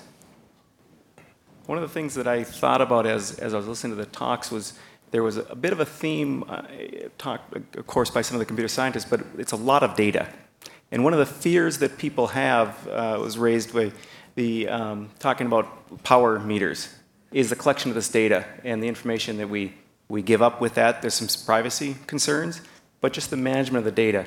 If we thought about collecting data from uh, a, a, swarm, or I would probably say a flock of these uh, aerial vehicles collecting data, or the underground water sensors, or the imagery that we have with the, the still photography, it's a lot of information that has to be managed. And if we, we have to think two sides of that. One is the tool side, and that's what we're focusing on here, is the, the technology that could, could weave these things together.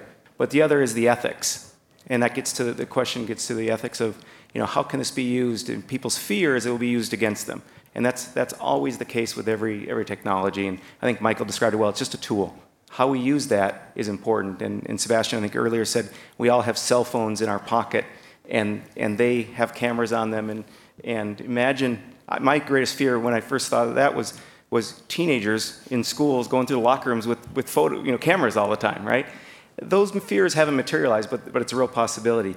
Um, I was curious for the panel was you know for Ian thinking about the photography, the, the images you've put together can that be extended with some of the sensor data from these other places? For example, the, the, we had the still life photography uh, the camera by the bridge within the Platte, and we had the UAV collecting data there. We could imagine other sensors underground along monitoring that.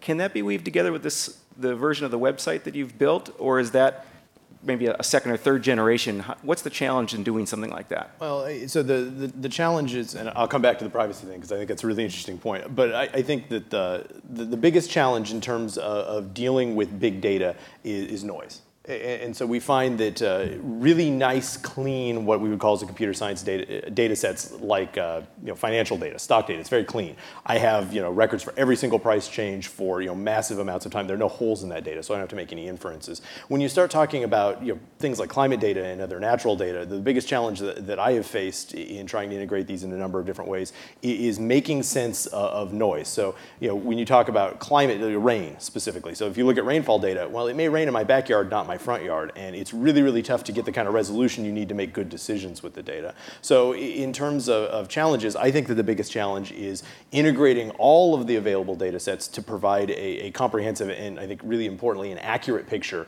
of what's going on relative to the other kind of data that you're looking at. Accuracy tends to be important, particularly when we talk about this in the context of decision support systems. You know, we, we don't want to start feeling like the, the data and the tools that we have are, are a crutch or an excuse to make poor decisions. And, and if you don't have accurate data and you're relying on the technology, you, you can end up making some fairly significant mistakes that, that have, have a, a, significant impact.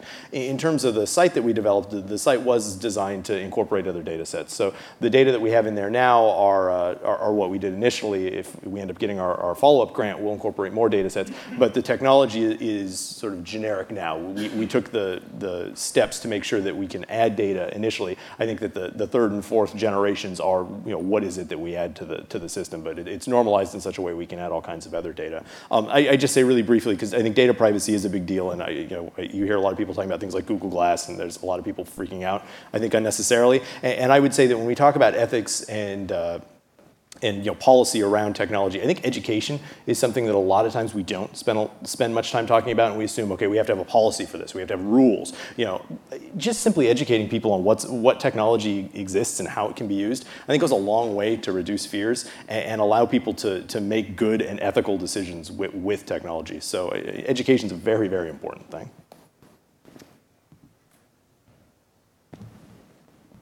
Any other questions? Okay. I think we have lunch waiting for us, so I think we'll wrap up this session. Thank you.